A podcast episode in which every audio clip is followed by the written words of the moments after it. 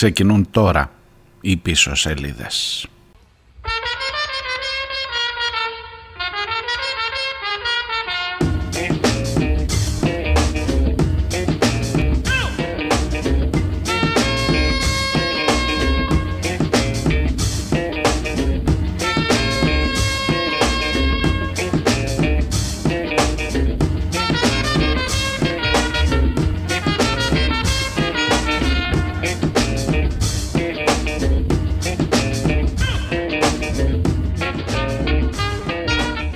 Καλώς τους, καλώς ήρθατε. Καλημέρα. 10 ο Οκτώβριος. Είδες πώς περνάει σιγά σιγά. Πάει το 1 τρίτο του μήνα. Πότε λέγαμε καλό μήνα, πότε φτάσαμε στις 10. Σας ξεκινώ σήμερα έτσι λίγο με μάμπο διάθεση για να δούμε πού θα μας βγάλει. Όχι ότι οι ειδήσεις είναι έτσι σε, ε, σε διαφορε... στο ίδιο τέτοιο κλίμα, αλλά είπαμε, η μουσική μπορεί να παίζει ένα ρόλο να μας φέρνει λίγο στα ίσια μας. Καλώς τους.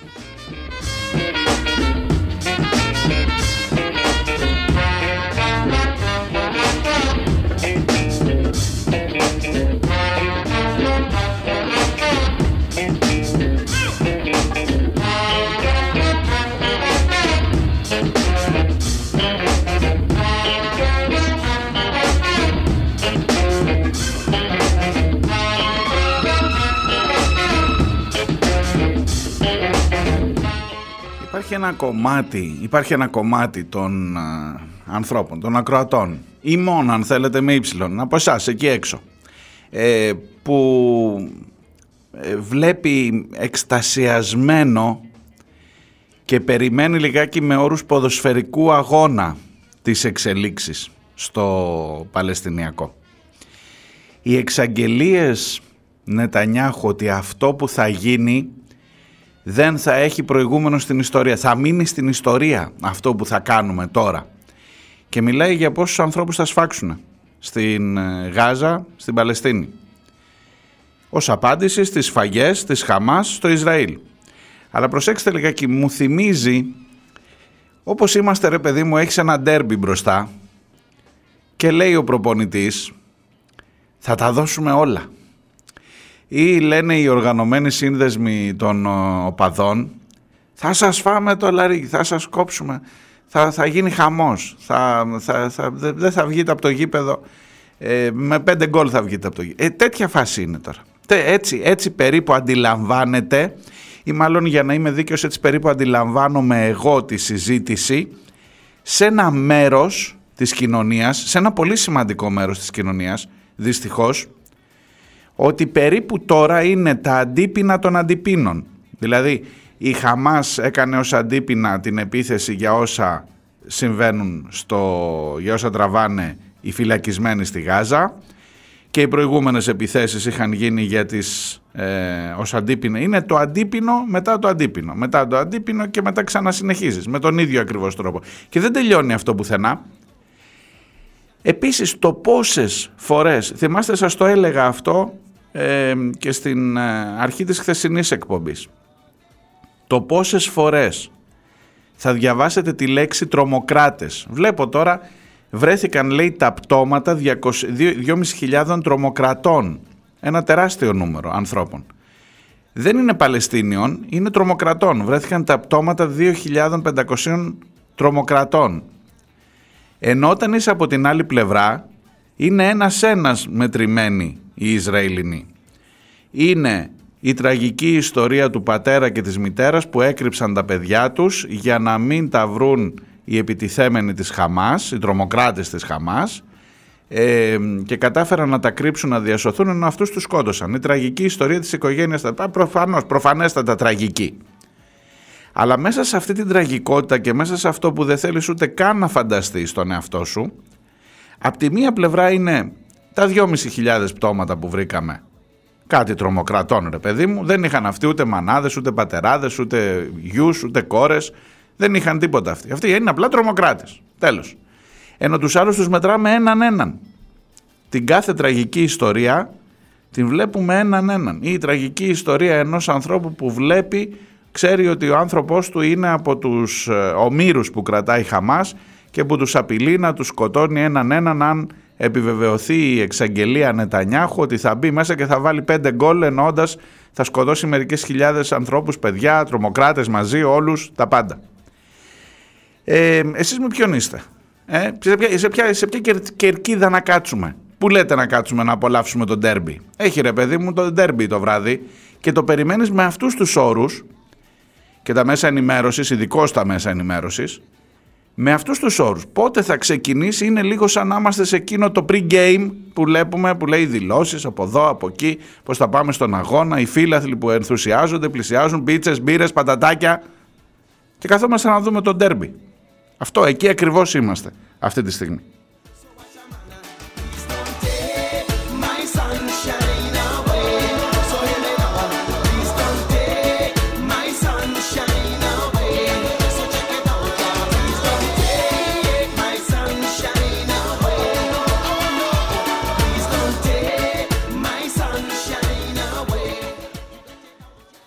Με αυτά τα δεδομένα ε, έχω την εντύπωση ότι η συζήτηση για όσους τουλάχιστον αυτή τη μικρή μειοψηφία, ξέρω, ξέρω, ξέρω, μικρή μειοψηφία ελάχιστη που επιμένει να συζητά με τα δεδομένα της ιστορίας, το από πού ερχόμαστε, η ίδια ήταν τα εγκλήματα, εμείς αλλάξαμε, λέει ο Γιώργος Τσιάρας στη συνέντευξή του. Ακούστε τι αντιχάσατε τη χθεσινή.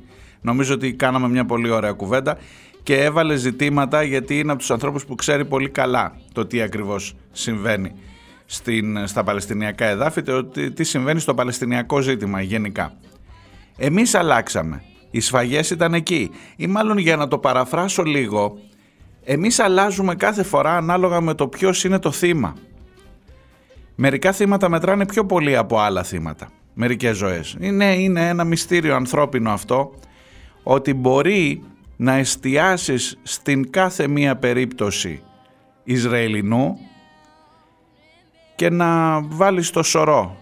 Έλα μωρέ έχουν σκοτωθεί και 500 από τους άλλους. Ή βρήκαμε 2.500 πτώματα. Ε, τρομοκράτες, εντάξει δεν είναι τίποτα. Λοιπόν, με ενοχλεί αυτό όπως καταλαβαίνετε. Με θυμώνει. Με κάνει, με κάνει να με, με, με σπρώχνει και προσπαθώ να αντισταθώ πάρα πολύ σε αυτό. Με σπρώχνει να πω και εγώ σε μια κερκίδα και να είμαι με την άλλη πλευρά και να λέω και εγώ τι, φάτε τους. Φάτε τους ρε παιδί μου, πείτε, πείτε μέσα, σκοτώστε. Ότι ε, μπορείς να αντισταθείς και το λέω και στις δύο πλευρές. Μπορείς να αντισταθείς. Εμένα σας το ομολογώ ότι με σπρώχνει. Δηλαδή λέω ότι δίκιο έχει ο Παλαιστινιακός λαός. Είναι σε μια τεράστια φυλακή. Τι περιμένεις δηλαδή να κάνει; Τι περιμένεις να κάνει, να πει «Α, εντάξει παιδιά, αφού δεν μας αφήνετε να επανακτήσουμε τα εδάφη που έχουν κατακτηθεί από το Ισραήλ, θα γυρίσουμε μέσα στη φυλακή μας, στο κελί μας, θα τρώμε καλά και θα διαβάζουμε πολύ», που έλεγε και ο ποιητής. Ε, και περιμένουμε όταν ευαρεστηθείτε ας πούμε και εσείς και η διεθνής κοινότητα κλπ. Πώς το έχεις αντιληφθεί ακριβώς για αυτούς που ονομάζεις τρομοκράτες; Δεν καταδικάζεις το γεγονός ότι σκότωσαν ανθρώπους, νέα παιδιά σε ένα φεστιβάλ εκεί έξω από το τείχος που χόρευαν διαμαρτύρων και μάλιστα ήταν για την ειρήνη, υποτίθεται όλο αυτό. Και ότι μπήκαν μέσα και σκοτώσαν οικογένειες και ότι μπήκαν και πήραν ομήρους. Δεν το καταδικάζεις. Το καταδικάζω. Λύνεις το πρόβλημα. Εσύ δεν καταδικάζεις το γεγονός ότι τους έχουν 50-60 χρόνια. 60 χρόνια πλησιάζουν από την ιστορία αυτή που είναι εκεί μέσα αποκλεισμένοι. Όχι, ε. Ναι, αλλά είναι τρομοκράτες της Χαμάς. Είναι και μουσουλμάνοι. Άστα τώρα που να τα λέω, που να στα λέω. Αλόθρης και αυτό δε. Εμείς είμαστε. Οι άλλοι είναι Εβραίοι, ούτε οι άλλοι είναι με τη δική σου. Αλλά είναι πιο κοντά. Ναι, εντάξει. Είναι πιο κοντά. Ε, Επίσης έχουμε τουρισμό. Σας τα έλεγα και χθες. Από το Ισραήλ έχουμε κοινά παρεδώσε. Ε, από την Παλαιστίνη δεν έχουμε τίποτα να περιμένουμε. Οπότε λιγάκι το πράγμα αρχίζει να ξεκαθαρίζει με ποιον είμαι. Πάρε πίτσες και πατατάκια να δούμε τον τέρμπι το βράδυ που θα μπουν μέσα στην ε, Γάζα και θα τους σκοτώσουν όλους, θα τους αρρώσουν. Θα είναι, δεν θα έχει προηγούμενο αυτό που θα γίνει. Θα γραφτεί στην ιστορία, λέει ο Πρωθυπουργός, προετοιμάζοντας τη σφαγή των ανθρώπων. Θα γραφτεί στην ιστορία. Θα τους ρίξουμε πέντε γκολ, παιδί μου. Θα, θα, θα τους αρρώσουμε, δεν υπάρχει θέμα. Nostre auto parcheggiate poi spariscono nel nulla o diventano grandi più di BMW. Disperati intellettuali ubriaconi, poi ci girano i coglioni, colpa della società, budello di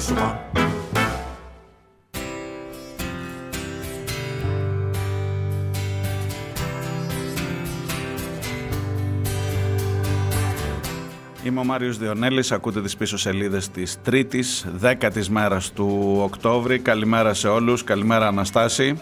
Ο Αναστάσης το παίζει λίγο Σταύρος Θοδωράκης, λέει καλημέρα, καλημέρα. Και εγώ το λέω μερικές φορές, καλώς τον. Πόλεμο έχουν, μου γράφει όλα τραγικά είναι στον πόλεμο για το ρόλο των μέσων ενημέρωσης για το Παλαιστινιακό. Να δείτε το Human Zombie, ε, Χουσάν Ζομλότ, εκπρόσωπο της PLO στη Μεγάλη Βρετανία. Τους κριτικάρει για την ερώτηση εάν καταδικάζουν την επίθεση της ε, Χαμάς. Χασάν Ζομλότ, διαβάζω το όνομα αν το λέω σωστά.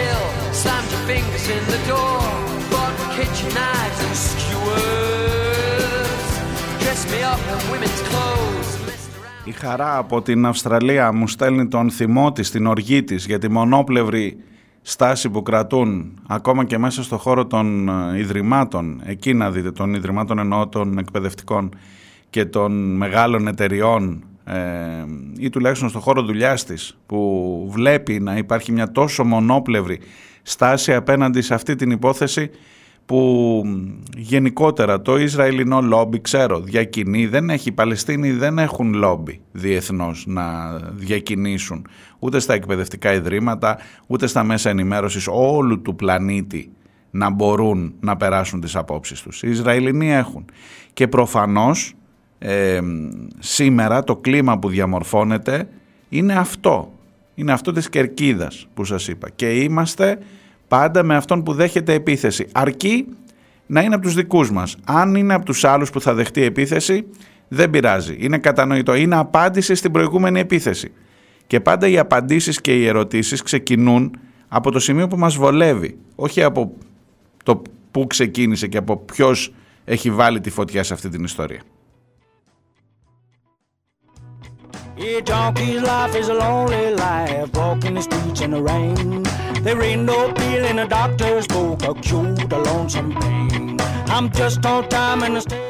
μου στέλνει η χαρά κάποια μηνύματα που στέλνουν ε, μια εταιρεία βιοτεχνολογίας, για παράδειγμα ε, στόχος, στόχος της λέει είναι η επιμόρφωση των ανθρώπων leaders του πεδίου αυτού προκειμένου να δημιουργήσουν πιο πετυχημένες εταιρείες. και μου στέλνει ένα μήνυμα που λέει ότι όλοι πρέπει να καταδικάσουμε ένα εσωτερικό μήνυμα σε εταιρεία που λέει ότι όλοι πρέπει να καταδικάσουμε και να stand with Israel αυτή τη στιγμή. Το διαβάζω μου λέει και αναρωτιέμαι γιατί ποτέ κανένας τους και καμία από αυτές και αυτούς που εξοργίζονται με ό,τι συμβαίνει στο Ισραήλ δεν έκαναν το ίδιο για την Παλαιστίνη. I'd stop right now and talk to all night long. Need black-eyed peas and a turnip greens to get along the hill. Well, I ain't got time for talk to you now. I'm gonna lose my brain.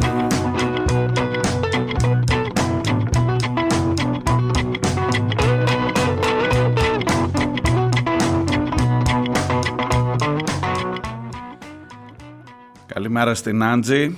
Ε, ο Χαργκρίμ 27 ή Χαργκρίμ, δεν ξέρω μάλλον, ε, λέει αν δεν το κάνουν να ακούγεται σαν ποδόσφαιρο και όχι εθνοκάθαρση, πώς θα το σερβίρουν στο εσωτερικό ακροατήριο. Αν δεχτούν ότι είναι άνθρωποι θα υπάρχουν αντιδράσεις. Τρομοκράτες και κατσαρίδες θα τους λένε μόνο. Είπες τώρα κατσαρίδες και μου θύμισες εκείνη την κυρία Εύερτ. Θυμάσαι, βγήκε αυτή η σύμβουλος με τον Πακογιάννη. Πρέπει να δω τους σταυρούς εκεί στην Αθήνα, δεν έχω.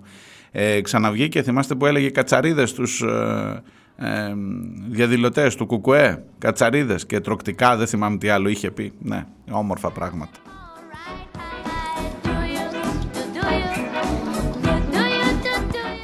Λοιπόν, η εκπομπή σήμερα δεν είναι κυρίως για το Παλαιστινιακό. Προφανώς αυτό κυριαρχεί. Ε, ειλικρινά λυπάμαι όχι μόνο για τους ανθρώπους που χάνονται και από τις δύο πλευρές φυσικά Λυπάμαι για την ε, πίστη μας που χάνεται κάθε μέρα στην ενημέρωση, στην αντικειμενικότητα, στο πώς ε, είμαστε έτοιμοι. Τι να σας πω, δουλεύοντας και σε αυτό το χώρο, από τη μία πλευρά ρε παιδί μου βλέπεις πώς στείνεται ένα θέμα και πώς προβάλλονται. Και από την άλλη βλέπεις πόσο έτοιμος είναι ο κόσμος να το ρουφήξει, να το μασίσει αυτό, να το καταπιεί μάλλον αμάζητο μερικές φορές. Και λες ότι εδώ υπάρχει ένα σύστημα που έχει ευθύνη και ο πομπός και ο δέκτης. Δεν θα βγάλω εγώ την ευθύνη του δέκτη. Διάβασε ρε γαμότο, δηλαδή παλιά θυμάμαι εγώ μεγάλωσα, τα παιδιά μας θα, θα, θα ζήσουν σε μια εποχή που θα τους λες είχαμε κάποτε ΕΡΤ 1 και ΕΡΤ 2 και καλά η πιο παλιή και την ΙΕΝΕΔ, εγώ ζούσα όταν ήταν αλλά δεν τη θυμάμαι να βλέπω η ΕΝΕΔ. Εν πάση περιπτώσει είχαμε ΕΡΤ 1, ΕΡΤ 2, μετά ήταν η ΕΡΤ 3 και καινούριο κανάλι ΕΡΤ 3 κλπ, η ΕΡΤ 3 και ε, έλεγες ε, ό,τι ακούσω από εκεί. Άντε και τα ραδιόφωνα τα, το πρώτο πρόγραμμα, το δεύτερο πρόγραμμα, το τρίτο πρόγραμμα, κλασική μουσική, το δεύτερο μουσική, το πρώτο ήταν η ενημέρωση. Λοιπόν εκεί, έτσι, έτσι μπήκα εγώ ως πολίτης να αντιλαμβάνομαι τι έχω για να ενημερωθώ. Και σήμερα έχεις ένα κάρο site, ίντερνετ, πράγματα, τηλεόραση, κανάλια, ραδιόφωνα, οτιδήποτε. Ε, στο κινητό σου έρχονται ειδοποιήσεις, facebook, social δίκτυα, social media γενικά και παραμένεις πιο ανενημέρωτος ή παραμένεις πιο παραπληροφορημένος σε σχέση με τότε που είχες μόνο δύο κανάλια. Είναι λίγο περίεργο αυτό, για σκέψου το. Ε, πάντως, πάντως, αν θέλεις πραγματικά να ψάξεις να δεις τι συμβαίνει, χρειάζεται λίγο να κουνήσεις το ποντικάκι, να πάει λίγο πιο πέρα, αφού δουλεύεις με το ίντερνετ το ξέρεις να ψάξεις λίγο. Ψάξε κανένα site ρε παιδί, μπορεί να διαφωνείς. Ψάξε τίποτα από αυτά τα, τα περίεργα, ξέρω εγώ. Και αν θέλεις μην πας και στα πολύ εξτρεμιστικά. Πήγαινε ρε παιδί μου, ψάξε να διαφημίσω ξανά εφημερίδα συντακτών. Ψάξε τη VXS, ψάξε, ψάξε The Press Project. Ψάξε να δεις λίγο ότι υπάρχει και μια άλλη οπτική για το τι γίνεται εκεί κάτω. Μια άλλη ανάγνωση του πράγματος αυτού. Και τώρα είπα έτσι τρία στην, ε, στη σειρά, όχι, όχι τρία τυχαία, αυτά που σας είπα, αλλά αν θέλεις να το ψάξεις, ψάξε τον Άρη Χατζηστεφάνου στο Infowar που επίσης το ξέρει. Ο Άρης όπως θυμάστε ήταν μέσα στο πλοίο για τη Γάζα, σε εκείνη την πρωτοβουλία. Ο Άρης είχε καταγράψει τη δολοφονική επίθεση των Ισραηλινών στο Ναβί Μαρμαρά, το θυμάστε το Ναβί Μαρμαρά; Ε, ξεχνάμε, ξεχνάμε τι έχει γίνει πιο πίσω. Διαβάστε αυτές τις μέρες λιγάκι, ψάξτε. Εύκολο είναι. Δεν θέλει πολύ κόπο.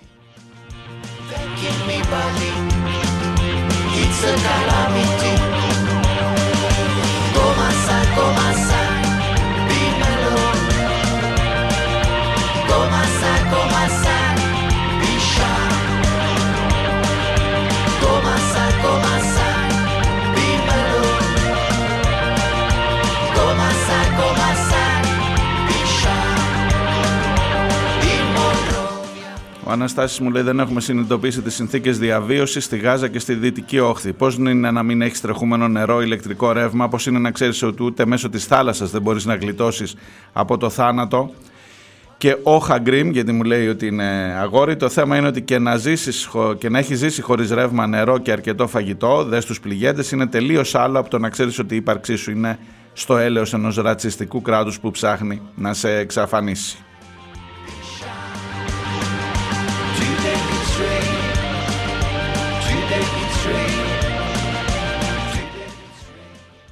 Λοιπόν, εκτός από αυτά που σίγουρα κυριαρχούν, καλώς κυριαρχούν στην επικαιρότητα, αυτό είναι το κύριο θέμα. Τώρα είναι άσε τον Μπέο και ότι του έκανε μήνυση η Ακρίτα που της είπε ότι τρώει τη σύνταξη της μάνας της. Νόμιζε ότι έχει πεθάνει η μάνα της. Τον τρόλαρε και η μάνα της, η Σίλβα Ακρίτα, τον Μπέο. Ε, είμαι εδώ με τον, Άγιο, με τον Άγιο Πέτρο και σας περιμένουμε όταν θέλετε να έρθει. Κάτι τέτοιο του έγραψε. Τι να σου πω τώρα, ε, έχεις τη μιζέρια σου και προσπαθείς να, να την κάνεις λιγάκι πιο, τι να σου πω έτσι, πιο, ε, πιο εύληπτη, πιο, να χωνεύεται καλύτερα τέλος πάντων, γιατί με αυτή θα πορευτείς για χρόνια ακόμα από ό,τι φαίνεται. Και με τον Μπέο και ο αγοραστός από ό,τι φαίνεται θα ξαναβγεί και με όλη αυτή την κατάσταση. Υπάρχουν μερικές αιστείες φωτιάς, το σας είπα και χθες, το, το 6% του Κώστα Παπαδάκη στην Αθήνα είναι ένα σημαντικό ε, ζήτημα. Επίσης το γεγονός, σας έλεγα χθες για τον Κασιδιάρη, το γεγονός ότι ο Κασιδιάρης κάποτε είχε πιάσει και 12-13 νομίζω στην Αθήνα και τώρα είναι στο 8 ίσως να δείχνει, ίσως να ψάχνει, ψάχνοντας λιγάκι να δεις το ποτήρι μισογεμάτο, να βλέπεις ότι μάλλον λιγάκι η απήχηση αυτή χαμηλώνει. Βέβαια και το 8 είναι μεγάλο νούμερο. Ε, το 8,30 τόσο πόσο είναι. Τα απόνερα των δημοτικών εκλογών προφανώς θα, μας, ε, θα είναι ένα αντικείμενο συζήτησης όλη αυτή την εβδομάδα γιατί πάμε και σε δεύτερους γύρους, σε δεύτερο γύρο, σε διάφορες ε, περιοχές. Θα ψάχνεις να βρεις τι στο καλό πήγε λάθος και ο ΣΥΡΙΖΑ κοντεύει να εξαφανιστεί τουλάχιστον από το πλαίσιο της αυτοδιοίκησης. Βέβαια κόντευε να εξαφανιστεί και πριν τις εκλογές, δεν είναι, δεν είναι εκεί το, το μεγάλο ζητούμενο. Διαβάζω το μήνυμά σου Νίκο, καλέ φίλε Νίκο από το Ρέθυμνο, ε, για, το, για την κριτική μου προς το Κουκουέ και για την οπτική που βάζεις. Και μ' αρέσει η συζήτηση αυτή, μπορώ να την πάω όμως κι άλλο παραπέρα. Ε, δεν θα διαφωνήσω, θα το, θα το διαβάσω και παρακάτω.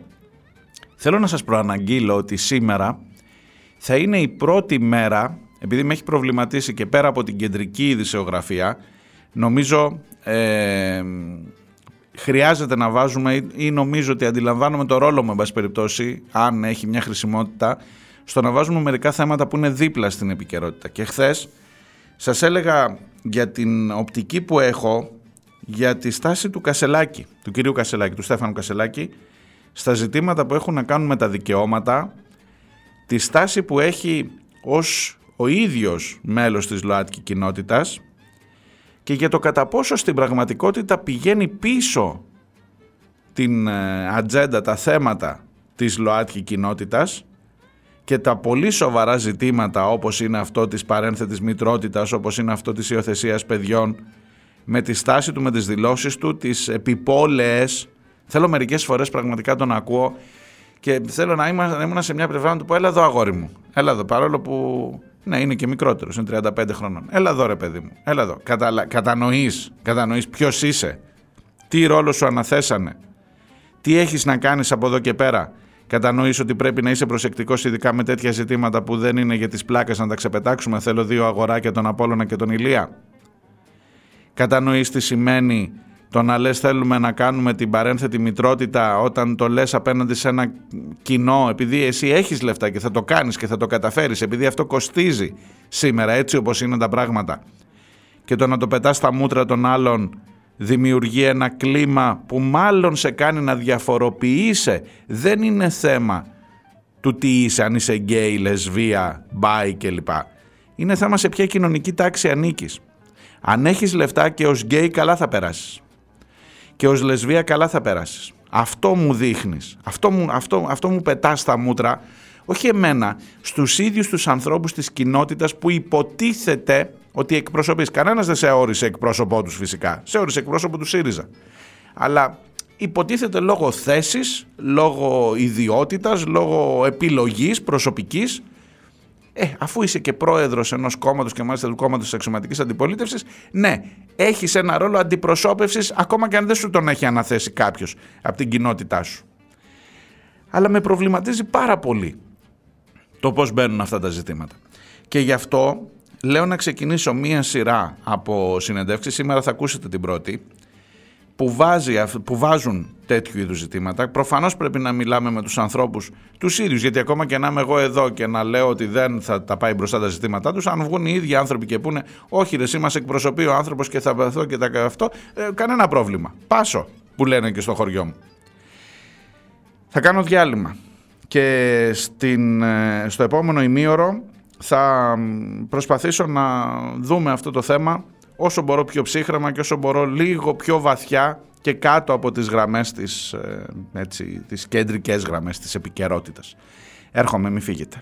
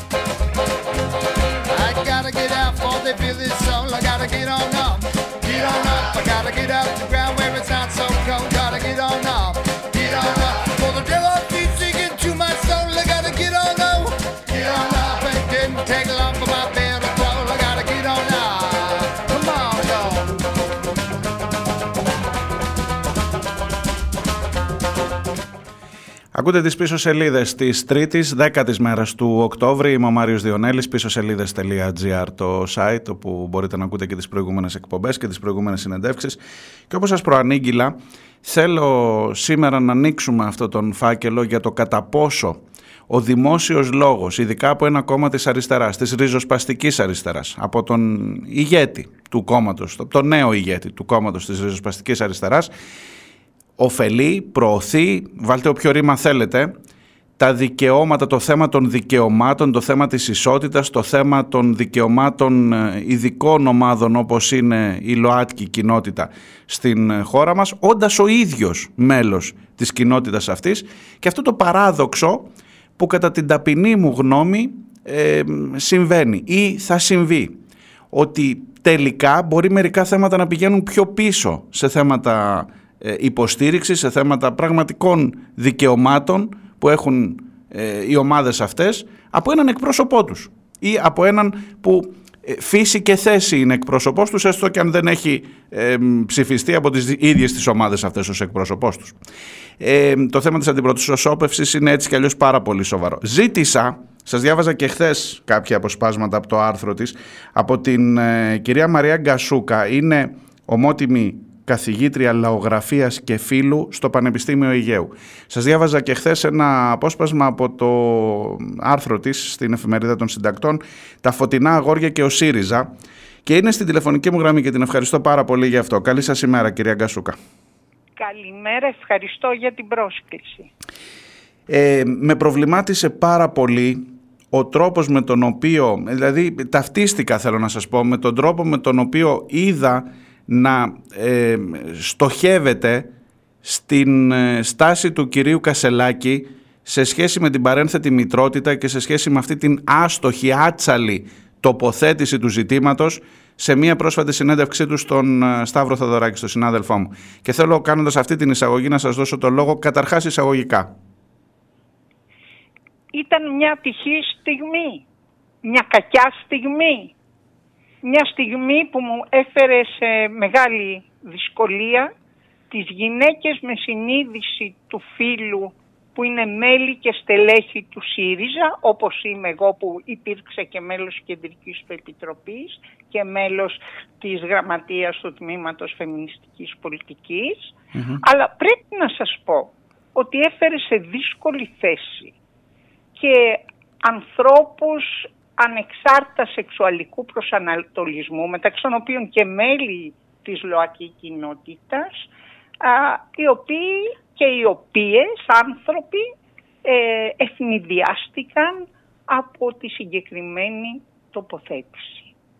Σας μιλώ ειλικρινά, είναι μια από τις πιο δύσκολες στιγμές ε, της πολιτικής μου ζωής που μετρά 55 χρόνια, δεν είναι από χτες. Ε, και με πόνο που είπε και ο φίλος μου Νίκος ο Φίλης έγραψα το αρθρο Με πόνο βρίσκομαι εδώ να μιλήσω για αυτό το θέμα αλλά δεν μπορώ να σιωπήσω. Και πολύ καλά όλα κάνετε. Μου τα χρόνια μαζί με, την, με τις υπηρεσίες μου προς την αριστερά ε, δραστηριοποιούμε και προσπαθώ να συνδράμω και να προσφέρω τις όποιες γνώσεις και δεξιότητες μου στις γυναίκες και στα μέλη της ΛΟΑΤΚΙ κοινότητας. Λέτε λοιπόν για αυτούς που χρησιμοποιούν για τους εύπορους αστούς και αστές που μπορούν να χρησιμοποιήσουν την αναπαραγωγική δυνατότητα των θηλυκών σωμάτων ως εμπόρευμα. Ένα ζήτημα που εκτός από έμφυλο είναι και βαθιά ταξικό και ως τέτοιο το έθεσε ο κύριος Κασελάκης. Μπορεί, έχει τη δυνατότητα να αγοράσει, γιατί το βάζετε σε παρένθεση με ερωτηματικό, αλλά στην ουσία γι' αυτό πρόκειται, να αγοράσει τα δύο αγόρια που θέλει, πέρα από το, από το βαθιά σεξιστικό του ότι θέλει δύο αγόρια. Ε, και, και βλέπω ότι σας έχει ενοχλήσει πολύ αυτό και βάζει με μία του φράση, βάζει τόσα ζητήματα και τόσο, με τόσο λάθος τρόπο είναι ε, αυτό για το οποίο εγκαλώ εγώ το Στέφανο Κασελάκη. και κάτι που πρόβλεψα όταν εμφανίστηκε σαν κομίτης διεκδικώντας ένα κόμμα το οποίο δεν είχε καν διαβάσει το καταστατικό και το πρόγραμμα. Γιατί ξέρετε αν τα είχε αν για παράδειγμα είχε δει τις αποφάσεις του συνεδρίου, ίσως και να απέφευγε τέτοια ατοπήματα. Ήρθε λοιπόν να αποκτήσει ένα κόμμα την κουλτούρα της εσωκομματικούς και τους εξωκομματικούς αγώνες των γυναικών και ανδρών μελών του αγνοούσε παντελώς. Και βγήκε, έχει κάνει κι άλλα ατοπήματα. Για μένα ήταν μεγάλο ατόπιμα το ότι πήδηξε τα καγκελα μιας δομής αμαία ακίνητων παιδιών που δεν μπορούσαν όχι να πηδήξουν κάγκελο αλλά να πάνε ως την τουαλέτα. Και αυτό είναι ένα ζήτημα α, πώς να το πω, απίστευτο σε συμβολικό Θα έλεγα έλλειψης, έλλειψης ενσυναίσθησης ή κάτι, ή κάτι τέτοιο, εν πάση περιπτώσει. Πλήρους ενσυναίσθησης. Ωστόσο, για να μην... Και πώς προσεγγίζουμε τα αμαία. Λέω λοιπόν ότι ε, με αυτή του την τοποθέτηση, με αυτή του την τοποθέτηση, χωρίς να παραγνωρίζω ένα άλλο ατόπιμα, ότι έφτιαξε Προεδρείο Κοινοβουλευτικής Ομάδας παραγνωρίζοντας τη μεγάλη μας κατάκτηση του 50-50. Αλλά θα το προσπεράσω γιατί είναι τόσο σοβαρό το ζήτημα α, της παρένθετης μητρότητας που ουσιαστικά το άλλο το εξαφανίζει. Ναι. Λέω λοιπόν τι φαίνεται εδώ; Είναι βαθιά ταξικό το ζήτημα και είναι βαθιά έμφυλο το ζήτημα. Είναι η απόδειξη ότι το φύλλο από μόνο του δεν λέει τίποτα. Το φύλλο τέμνεται από άλλες ανισότητες και πριν και πάνω απ' όλα από ταξικές ανισότητες. Εδώ λοιπόν τι έχουμε; Έχουμε την εμπορευματοποίηση των θηλυκών σωμάτων. Ε, Για ε, δείτε ε, το. εξερχόμενοι μόλις από το σκάνδαλο των Χανίων και σας μιλώ από την Κρήτη, από το, από το Ηράκλειο, έχοντας παρακολουθήσει από πάρα πολύ κοντά την υπόθεση αυτή. Δεν υπήρχε καλύτερο case study, μελέτη περίπτωσης, είναι τρομακτικό και συνδέεται και με κάτι άλλο αυτό, να ξέρετε. Η, η αγωνία για τα αγόρια συνδέεται και με μια μορφή trafficking για την οποία δεν πολύ μιλάμε στην Ελλάδα. Και αυτό είναι το trafficking οαρίων. Ναι. Εκτός δηλαδή της καταναγκαστικής πορνείας. Έχουμε καταναγκαστική εκχώρηση οαρίων γυναικών που βρίσκονται σε καθεστώς δουλείας, όπως έχουμε και σωμάτων τέτοιων γυναικών. Δείτε ποιες είναι οι τόποι καταγωγής τους και τα λοιπά. Είτε από τη Ρωμά κοινότητα, είτε από Βουλγαρία, Ρουμανία, από γυναίκες τις, ναι, ναι, ναι, ναι, τις ναι, οποίες σε, σε, πολύ, σε δεινή οικονομική κατάσταση τις φέρναμε εδώ με ένα κύκλωμα για να κάνουν αυτή τη δουλειά ακριβώς. Ακριβώς αυτό είναι. Και εδώ μπαίνει και ένα τρίτο ζήτημα ο ρόλος των μεγάλων ε, κλινικών όπως τα Χανιά γιατί πρέπει να σας πω ότι η Ελλάδα πλέον μετά τον πόλεμο της ε, ε, Ιουγκοσλαβίας όχι της Ιουγκοσλαβίας. Γιατί έχουν έρθει από εκεί πάρα πολύ. η ναι. Ουκρανία ήταν ο παράδεισος της υποβοηθούμενης Α, ναι. αναπαραγωγής. Ναι, ναι. Μπείτε σκύλια λέστε και ναι. λεστικά Αλλά γενικά οι χώρες των Βαλκανίων μετά από το έχουν γίνει στην ουσία ε, χώρος ε, ανέβρεσης γυναικείων, γυναικείων σωμάτων. η χώρα μας. Ναι. Έτσι μπράβο. Και εδώ έρχονται να, μια άλλη διάσταση του ταξικού πλούσιοι άνθρωποι, κυρίως από την Τουρκία, από το Ισραήλ, που δεν επιτρέπεται και ε, καταθέτουν πάρα Από την Αυστραλία, από τη Γερμανία, από την Ιταλία. Ακριβώς, ναι. είμαστε παράδεισος διεθνούς φήμη. Και όλα αυτά δεν τα έχει ε, αντιληφθεί καν. Λοιπόν, δεν τα έχει αντιληφθεί καν ο πρόεδρος του κόμματος. Γιατί και στην Αμερική, ξέρετε, δεν είναι δεδομένος αυτό. Ναι. Ε, ε, γι' αυτό και θέλω να το πω αυτό το πράγμα. Θα επανέλθουμε στην εφημερίδα των συντακτών με άρθρο. Αυτή τη στιγμή ε, συστήθηκε η συμμαχία κατά της παρένθετης μητρότητας. Η Διεθνή Συμμαχία, η οποια έχει βγάλει μια διακήρυξη, έχει έρθει στην Ελλάδα η διακήρυξη αυτή, έχει αυτή τη στιγμή διακινηθεί σε όλες τις γυναικείες οργανώσεις και τα φεμινιστικά κινήματα προκειμένου να την υπογράψουν. Γι' αυτό λέω στο άρθρο ότι έχουμε έρθει σε δινή θέση όσες είμαστε μέλη και στελέχη του, ε, του ΣΥΡΙΖΑ και εμείς μιλάμε αφενός για την χωρίς κανένα, καμία, κανένα ενδιασμό χρήση γυναικείων σωμάτων, αλλά εδώ μπαίνουν και άλλα ζητήματα, ξέρετε. Όπως η επιλογή του φίλου, αυτό που είπε για τα αγόρια. Η επιλογή του φίλου είναι τρομακτικό θέμα και συνδέεται με κάτι άλλο χειρότερο. Γιατί θέλεις δυο. Πήγε να τα μπαλώσει και τα έκανε χειρότερα. Ναι, Γιατί έχω, έχω, θέλω να είμαι, ναι, θέλω να είμαι δίκαιος. Για να διαιωνίσω το DNA μου. Ναι, ναι. Προσέξτε. Ναι, ναι. Γιατί θέλω να τους δώσω τα ονόματα των πατεράδων μας, καθόλου σεβαστοί άνθρωποι, προς Θεού, πιθανόν ναι. και εσείς και άλλοι δίνουν τα ονόματα ναι, των γονιών τους και εμείς τα δώσαμε εδώ, αλλά θέλω να αναπαραχθούν οι καταπληκτικές τους προσωπικότητες. Καταλαβαίνετε τι σημαίνει αυτός. Σχεδιασμός ανθρώπινων υπάρξεων. Καλά, έχει και βασικές ελλείψεις...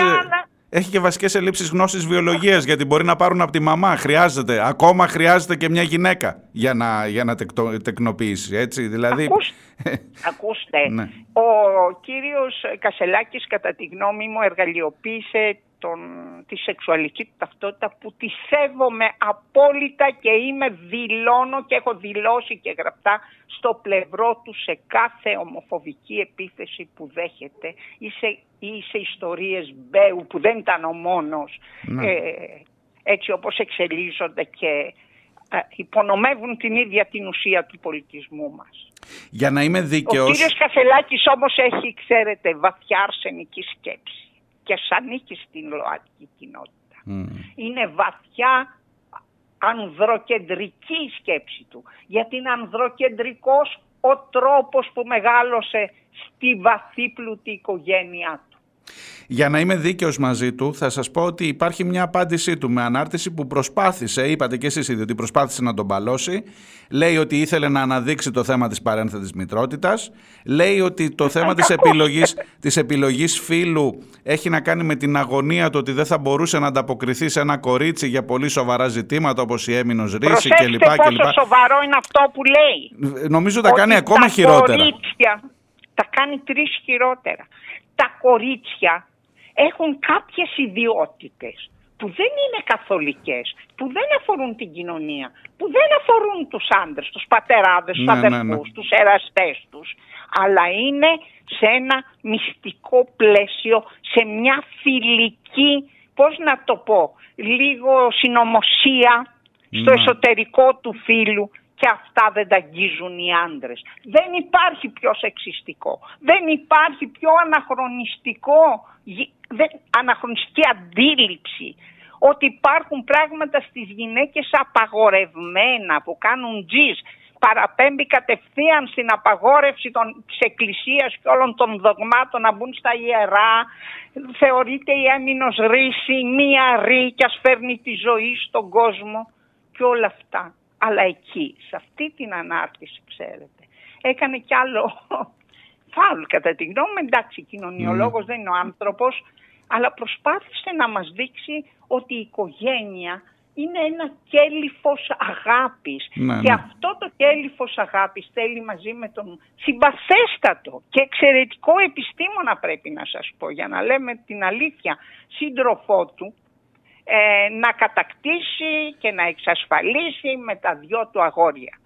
Θα πρέπει λοιπόν να του πούμε εμείς Φροντιστήριο, φροντιστήριο ε, έχει ζητήσει, θα, θα, θα, θα, προσφερθείτε εκεί στο ΣΥΡΙΖΑ, θα προσφερθείτε να του κάνετε Ακούστε, τουλάχιστον... τον έχουν αναλάβει κάποιες γυναίκες κατά τη γνώμη μου απολύτως ακατάλληλες από αυτές που κλείνω το άρθρο μου στο τέλος, εγώ δεν ναι, είδα, είδα, είδα μια πολύ σοβαρή Όμως αιχμή. να πω, θα το πούμε αυτό, θέλω ναι. λοιπόν να σας πω για την οικογένεια, γιατί έχει σημασία, μας ακούει όλη η Ελλάδα αυτή τη στιγμή.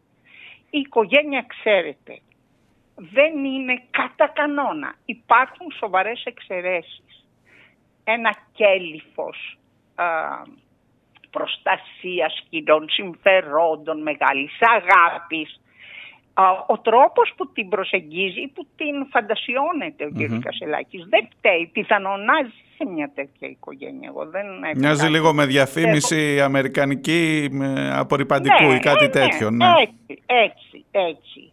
Ε, πρέπει να ξέρει, πρώτον δεν υπάρχει ένα είδος οικογένειας. Αυτός είναι ΛΟΑΤΚΙ άτομο και ήδη αποτελεί μια άλλη οικογένεια, μια νέου τύπου οικογένεια με τον σύντροφό του. Ναι. Αλλά υπάρχουν και οι οικογένειες οι μονογονεϊκές.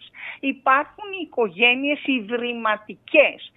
Ε, και θέλω να πω ότι η μεγάλη, μια, ένα μεγάλο, αν όχι η πλειοψηφία, εγώ θα πω η πλειοψηφία, αλλά θα πω ένα μεγάλο κομμάτι τέλος πάντων, α, των οικογενειών είναι η κλασική αντανάκλαση των πατριαρχικών καπιταλιστικών μας. Είναι ένα πεδίο συγκρούσεων οικογένεια. Ένα πεδίο συγκρούσεων συμφερόντων.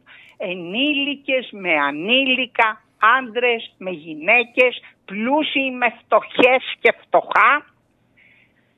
Και κυρίως δεν μπορεί να ξεχνάμε και να γενικεύουμε ότι η οικογένεια είναι το πλαίσιο μέσα στην οποία αναπτύσσεται η ενδοοικογενειακή βία και λαμβάνουν χώρα οι συντριπτικοί αριθμοί βιασμών αλλά και γυναικοκτονιών. Το γεγονός ότι δεν έχει πει τίποτα στην προεκλογική του περίοδο για το θέμα γυναικοκτονίες και λοιπά θα μου πείτε για, για χιλιάδες πράγματα μπορεί να μην έχει πει αλλά ε, χρειάζεται, χρειάζεται... Δεν είναι χιλιάδες. Ναι. Δεν είναι χιλιάδες, είναι ένα ακραίο γεγονός.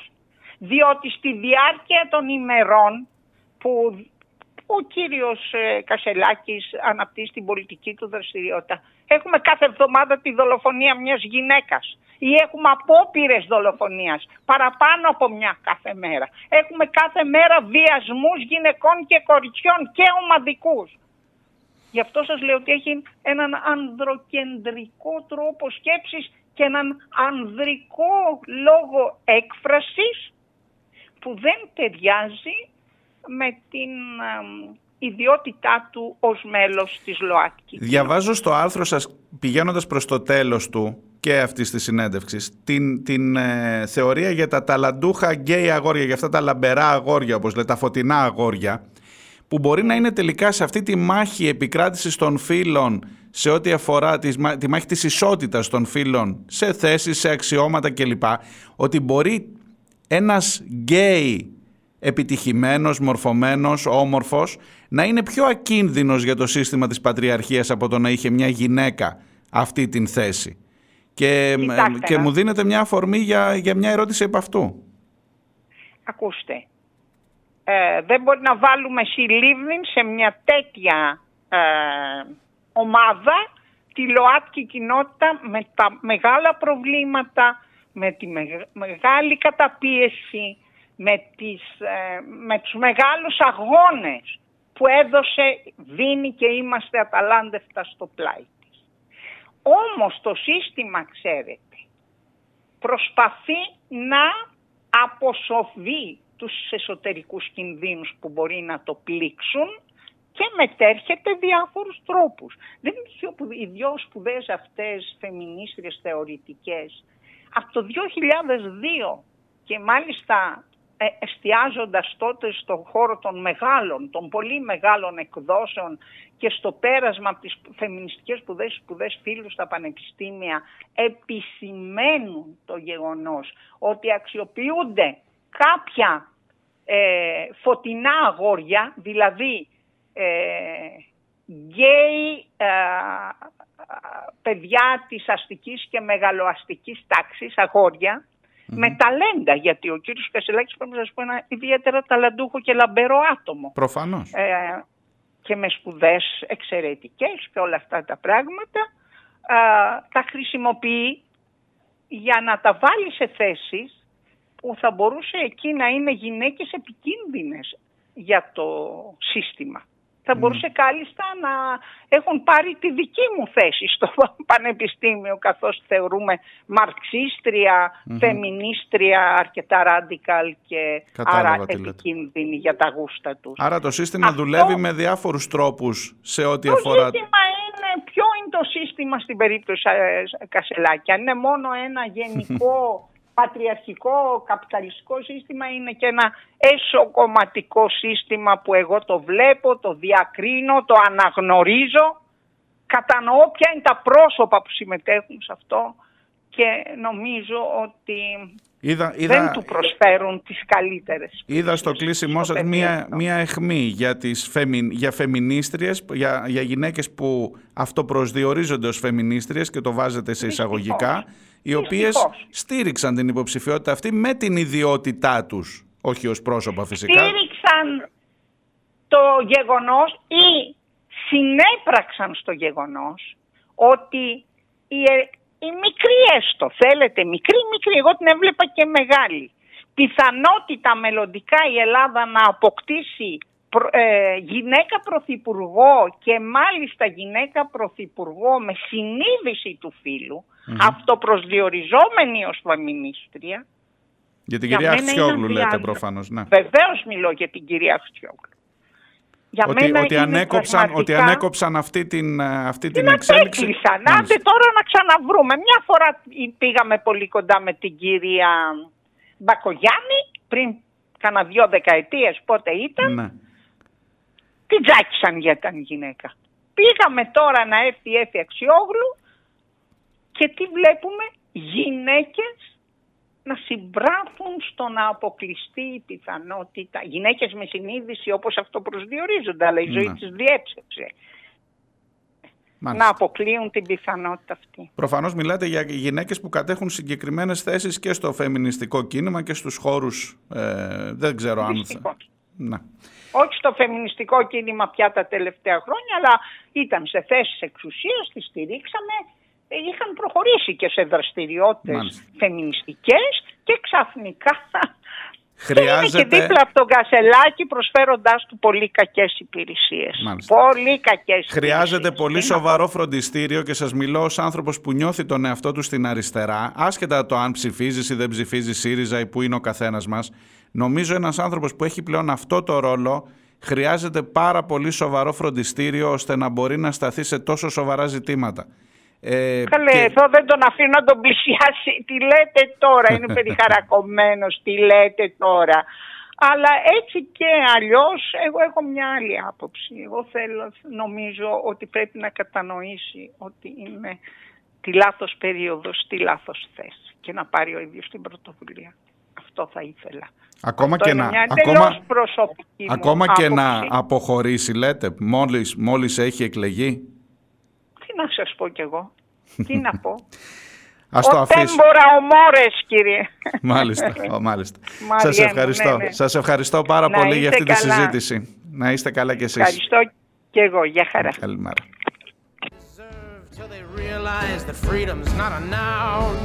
It's a verb, it's a verb. Έχουμε φύγει από το χρόνο του. Νομίζω ήταν πολύ ενδιαφέρουσα συζήτηση. Η Μαρία Γκασούκα, ομότιμη καθηγήτρια λαογραφίας και φίλου στο Πανεπιστήμιο Αιγαίου. Διάλειμμα γρήγορα και έρχομαι μετά να τα βάλουμε ξανά κάτω όλα αυτά.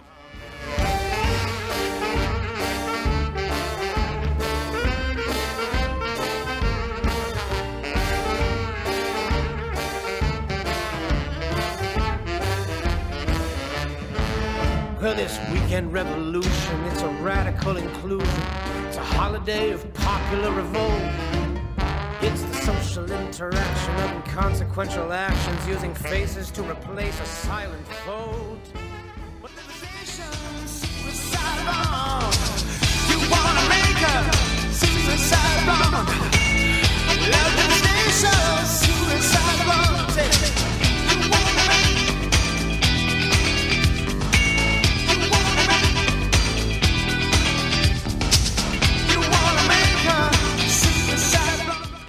Ακούτε πίσω σελίδες, ε, είμαστε στο δεύτερο μισό της ε, εκπομπής, Τρίτη και 10 ο Οκτώβριος.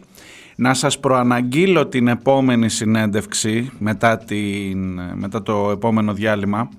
ε, γιατί θέλω να την ακούσετε. Σήμερα 10 Οκτωβρίου είναι η μέρα που λύγει η προθεσμία για την έξωση του Συλλόγου Ελλήνων Αρχαιολόγων από το κτίριο της Οδού Ερμού. Θυμάστε ότι είναι ένα θέμα που απασχόλησε πάρα πολύ μέσα στο καλοκαίρι. Γιατί γίνεται έξωση με την αφορμή της εκδήλωσης που έγινε εκεί για την Πύλο, για το ναυάγιο της Πύλου, που δεν άρεσε ούτε στο, στην κυβέρνηση ούτε στην κυρία Μενδώνη ειδικά, η οποία αποφάσισε μετά από πάρα πολλά χρόνια να ανακαλέσει την παραχώρηση του κτηρίου. Είχε παραχωρηθεί επιμελήνας Μερκούρη στον Σύλλογο Ελλήνων Αρχαιολόγων ε, επειδή δεν άρεσε το θέμα της εκδήλωσης και επειδή ο κύριος Παπαχρήστος στα νέα είπε τι πράγματα είναι αυτά σε ένα κτίριο που παραχωρεί το κράτος να γίνεται μια εκδήλωση εναντίον του κράτους γιατί όσοι συμμετείχαν στην εκδήλωση αυτή είπαν ότι είχε ευθύνη το λιμενικό για το τραγικό ναυάγιο με τους 650 νεκρούς στην ε, Πύλο. Και αυτός ήταν ένας επαρκής λόγος για να διώξουμε από μέσα το Σύλλογο των Ελλήνων Αρχαιολόγων. Μαθαίνω ότι σήμερα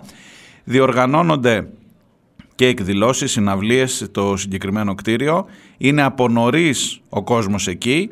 Δεν ξέρω με ποιον τρόπο θα επιχειρήσει η κυβέρνηση να το πάρει πίσω γιατί οι αρχαιολόγοι είπαν ε, ή εν πάση περιπτώσει θα μας τα πούν στην ε, συνέχεια, θα μιλήσουμε με εκπρόσωπό τους ε, για το ποια είναι η στάση τους σε σχέση με την έξωση αυτή. Έχουν προσφύγει και στα δικαστήρια και θα φτάσουν, αν θυμάστε τη συζήτηση με την κυρία Κουτσούμπα, τη Δέσποινα Κουτσούμπα, στην πρώτη πρώτη εκπομπή αυτής της σεζόν, ε, είχε πει ότι θα διεκδικήσουν με νομικά, με, με όποια μέσα διαθέτουν, το να μην ε, υλοποιηθεί η έξωση. Σήμερα λοιπόν είναι η καταληκτήρια ημερομηνία η προθεσμία που είχε δοθεί από την κυρία Μενδώνη και έχει σημασία το τι θα γίνει από εδώ, από σήμερα και πέρα.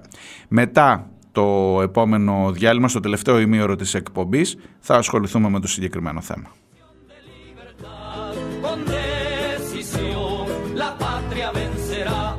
Y ahora el pueblo que se alza en la lucha con voz de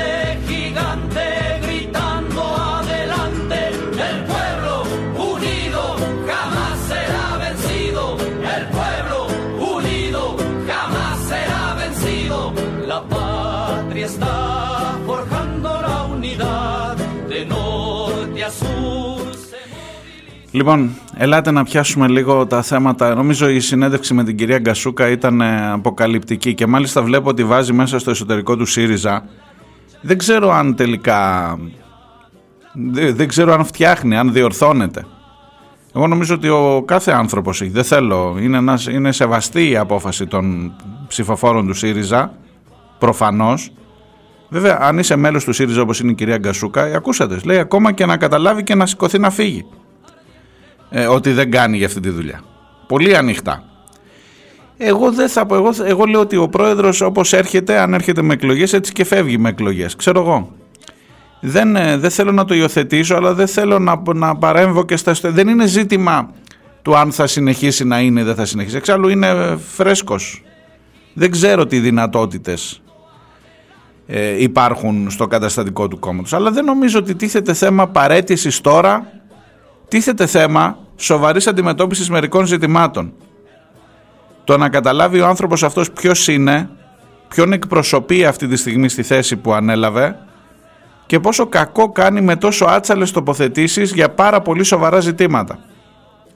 Θα μου πεις από το να μην συζητούσαμε καθόλου γιατί είχε βάλει ο Τσίπρας σοβαρά το ζήτημα της παρένθετης μητρότητας, είχε παρέμβει ποτέ; Να ορίστε το έβαλε ο Στέφανος στη συζήτηση με τον Σταύρο και είδες που συζητάμε όλοι γι' αυτό τελικά. Και μπορεί με αφορμή ακόμα και με την πατάτα του Στέφανου, μπορεί να συζητάς πιο σοβαρά με την κυρία Γκασούκα για αυτό το θέμα. Και άρα εκ της, πώς το λένε, εξ αντανακλάσεως της πατάτας να σε οδηγήσει σε μια σοβαρή συζήτηση. Ναι, μπορεί να είναι μια εκδοχή. Τι να σας πω. Μπορεί να έχει ε, ε, χρηστεί οσιομάρτυρας ε, τοποθέτησης ε, θεμάτων σοβαρών μέσω της κάθε πατάτας που κάνει μέσω του να πας στο σχολείο ειδικών παιδιών και να μπεις με, ε, με ακροβατικό. Να συζητήσεις ξαφνικά. Μπορούν τα σπαστικά παιδιά να κάνουν ακροβατικά. Τι να σας πω, δεν ξέρω αν, αν είναι ένα είδος, νέο είδος πολιτικής. Δεν, τι να σας πω, δεν, ειλικρινά. Savory deficiency, Savory deficiency. Ε, μου γράφει μήνυμα είπε στην λέξη επιλογή νωρίτερα. Η μόνη επιλογή ήταν να γίνει πρόεδρος του ΣΥΡΙΖΑ. Επειδή κάποιος είναι μέλος μιας ομάδας, δεν μιλάει εκ μέρους της, ε, αν δεν είναι αυτός ο ρόλος, τους, ο ρόλος του. Θέση για την κοινότητα θα δώσουν μόνο τα επίσημα μέλη. Ποτέ δεν δήλωσε μέλος της κοινότητας, αν κάνω λάθος διόρθωσέ με. Εκφράζεται ως προνομιούχος λευκός άνδρας με σεξιστικά χαρακτηριστικά και ως τέτοιος θα κριθεί. Ακριβώς αυτό είπε και η κυρία Γκασούκα είναι παραπάνω, παρόλο που είναι, είναι μέλος της γκέι κοινότητας, είναι, είναι όντας, όντας, έχοντας κάνει μια επιλογή προσωπική, προφανώς δεν ξέρω αν είναι, δεν, δεν γράφουν μέλη, δεν, εγώ δεν έχω αυτή την αίσθηση, δεν είναι, πρέπει να είσαι εγγεγραμμένο μέλος. Ναι, είναι μέλος, όπως αν είσαι χριστιανός είσαι, είσαι μέλος της χριστιανικής κοινότητας, όπως αν είσαι παναθηναϊκός είσαι μέλος. Με αυτή την έννοια, αν δηλώνεις και αν είσαι, ναι, δεν εκπροσωπείς, συμφωνώ απόλυτα με αυτό που λες. Δεν σημαίνει ότι εκπροσωπείς. Όμως όταν έχεις πάρει μια άλλη θέση, δια της ταυτότητάς σου προφανέστατα στέλνεις ένα μήνυμα εκπροσώπησης. Ε, είναι περίεργα ζητήματα αυτά. Ναι, κανένας δεν τον έχει χρήσει, συμφωνώ απόλυτα σε αυτό. Κανένας δεν τον έχει χρήσει εκπρόσωπό του από την ΛΟΑΤΚΙ κοινότητα. Κανένας. Ε, όμως χρησιμοποίησε την ιδιότητά του αυτή.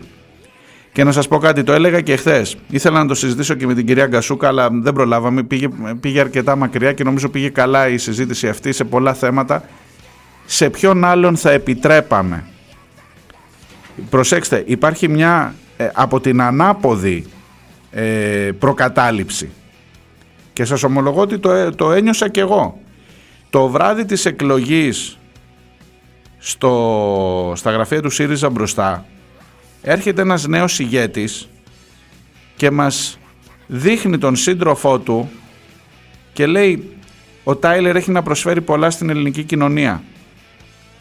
Σε ποιον άλλον ηγέτη θα επιτρέπαμε και δεν θα ήμασταν εκεί να ασκήσουμε αυστηρότατη κριτική και σας λέω ότι το κάνω και εγώ με καθυστέρηση γιατί με έπιασε σε μία μηχανία. Στο Τζίπρα θα επέτρεπες να πει από εδώ η Μπέτη έχει να προσφέρει πολλά στην ελληνική κοινωνία. Στο Μητσοτάκι θα το επέτρεπες αυτό; Δηλαδή εκείνο το βράδυ θα έλεγες δεν θα αναρωτιώσουν εγώ ψήφισα Μητσοτάκι ή Μαρέβα. Η Μαργαρίτα Παπανδρέου κάποτε πήγε να πάρει ρόλο στα πράγματα και πήγε ο Ανδρέας στα καλά χρόνια ακόμα κλπ. Και, και πέσαν όλοι πάνω τους να τη φάνε. Γιατί, γιατί δεν σηκώνει γυναίκα στην πολιτική να έχει ενεργό ρόλο. Πρέπει να είναι η πρώτη κυρία και να παίζει ένα ρόλο. Και αυτά είναι ζητήματα έμφυλα και ζητήματα ισότητας. Προφανώς.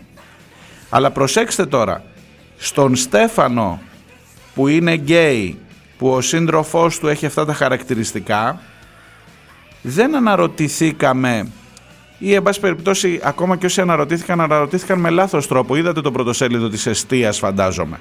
Είναι οικογένεια δύο άντρες και μια σκυλίτσα; Ναι παιδιά, ναι κύριε Κοτάκη στην ε, εστία. Ναι είναι οικογένεια. Η οικογένεια έχει πολλά χαρακτηριστικά. Ναι είναι οικογένεια.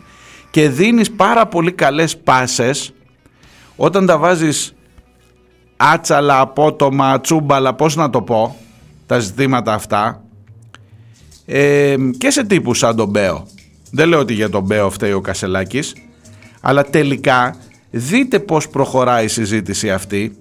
Όσο νομιμοποιείται, όσο νομιμοποιείται, προσέξτε το αυτό, είναι ένα, ένα δίπολο, μια ζυγαριά. Εγώ τουλάχιστον έτσι το, το αντιλαμβάνομαι. Όσο νομιμοποιείται η παρουσία του Στέφανου και του συντρόφου του στην πολιτική ζωή της χώρας, σιγά σιγά νομιμοποιείται και ένας μπέος να βγαίνει σε ένα μικρόφωνο και να λέει για πούστιδες και να μην τον ενοχλεί και κανένας, ούτε εισαγγελέας, ούτε τίποτα, αυτό κλπ. Και ακριβώς επειδή δεν γίνεται σε σοβαρό επίπεδο η συζήτηση, τελικά θα καταλήξουμε, αυτό είναι το σκεπτικό με το οποίο σας λέω, τα ζητήματα της γκέι κοινότητας θα πάνε πιο χαμηλά, πιο κάτω με, τον, με την παρουσία του Στέφανου Κασελάκη και ας είναι και ας ανήκει από επιλογή στην συγκεκριμένη κοινότητα. Ε, με προβληματίζει πάρα πολύ σοβαρά αυτό. Ο Χαγκρίμ μου γράφει, ε, Χαργκρίμ 27, γενικά οι καταβολές του είναι εμφανείς. Αμερικανικές λογικές πρώτης κυρίας για τον Ντάιλερ, δεν το εννοώ ομοφοβικά. Να είδες και εσύ.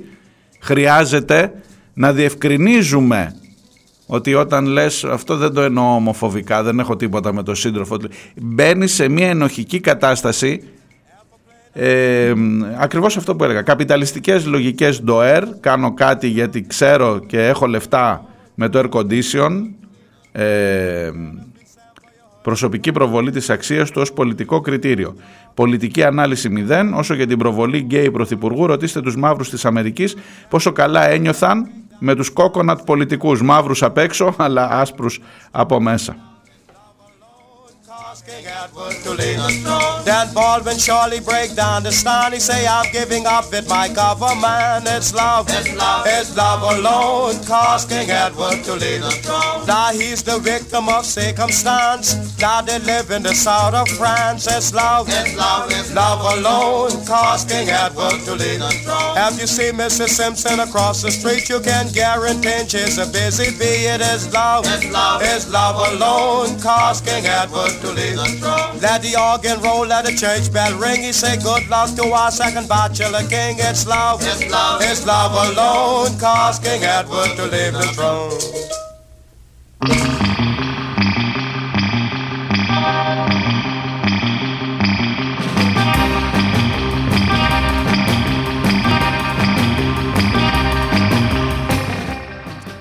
Ναι, doer ήταν, όχι doer. Κατα... Ευχαριστώ, Αναστάση. Και για το air condition τώρα κατάλαβα τι εννοείς. Για το air condition που χάρισε στα που δόρισε, γιατί δεν, δεν το πιάσα ακριβώς το μήνυμα. Κάνω κάτι, κάνω γιατί ξέρω και έχω λεφτά.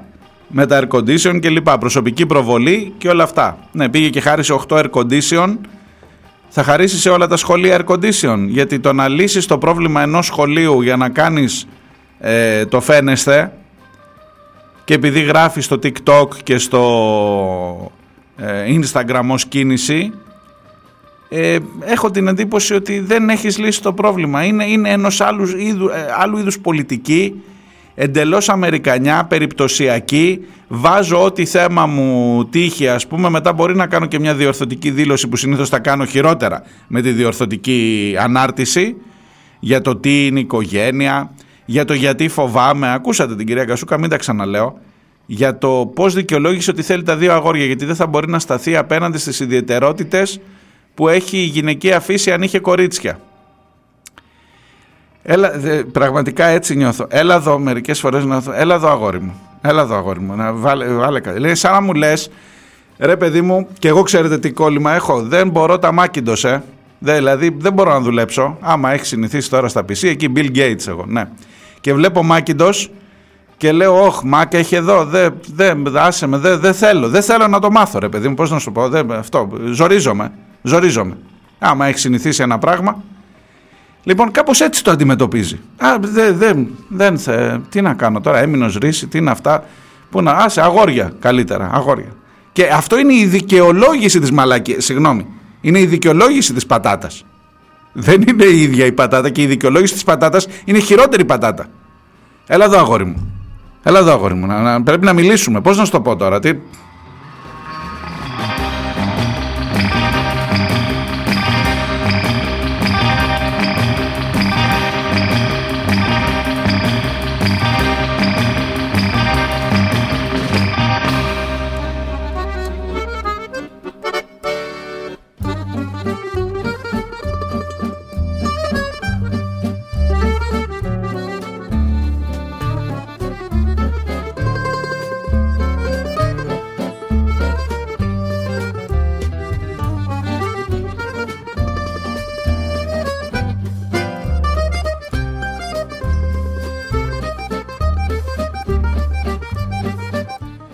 Λοιπόν, ας φύγω από αυτό να πάω λίγο στα δημοτικά. Ε, σας έλεγα για το μήνυμα του Νίκου από το Ρέθυμνο και θέλω να το διαβάσω ολόκληρο γιατί βάζει ένα σκεπτικό ε, διαφωνεί με αυτό που έλεγα χθες για τη λογική του Κουκουέ στο δεύτερο γύρο.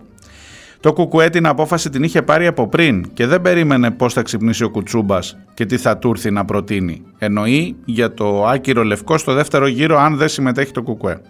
Το, το Κουκουέ το κατηγορούμε πως δεν θέλει να κυβερνά και είναι μόνο για να κριτικάρει και να σχολιάζει. Η απάντηση από το Κουκουέ είναι πως δεν έχει νόημα να κυβερνήσεις αν ο λαός δεν είναι έτοιμος για κομμουνισμό. Έτσι μην το έχει σίγουρο πως το Κουκουέ περιμένει και ζητά να στηρίξουν π.χ. τον Πελετίδη στην Πάτρα. Αν δεν θέλουν Πελετίδη δεν είναι έτοιμοι για Πελετίδη. Τότε το Κουκουέ δεν θέλει να μπει στο πιδάλιο ο Πελετίδης. Δεν είναι αυτός σκοπός. Και κάτι τελευταίο. Σήμερα συναντά ο Κουτσούμπας, τον Παλαιστίνιο πρέσβη, ε, σε ό,τι έχει να κάνει με τα, με τα του Παλαιστινιακού.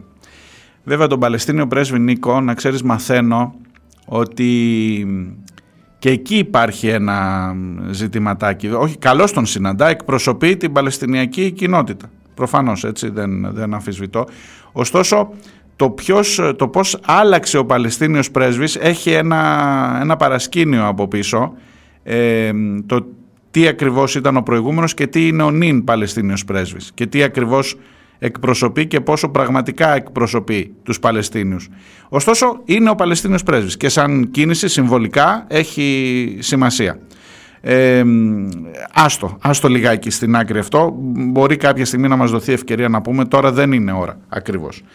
Ε, βέβαια από την άλλη σκέφτομαι, μου γράφει ο Νίκος, ξαναγυρίζει στα του Κουκουέ, πώς θα κατέβαζε κόσμο ο Πελετίδης από την Πάτρα στην Αθήνα αν τυχόν και ήταν μόνος αυτός με μια μειοψηφία που απλά συγκυριακά τον είχε εκλέξει.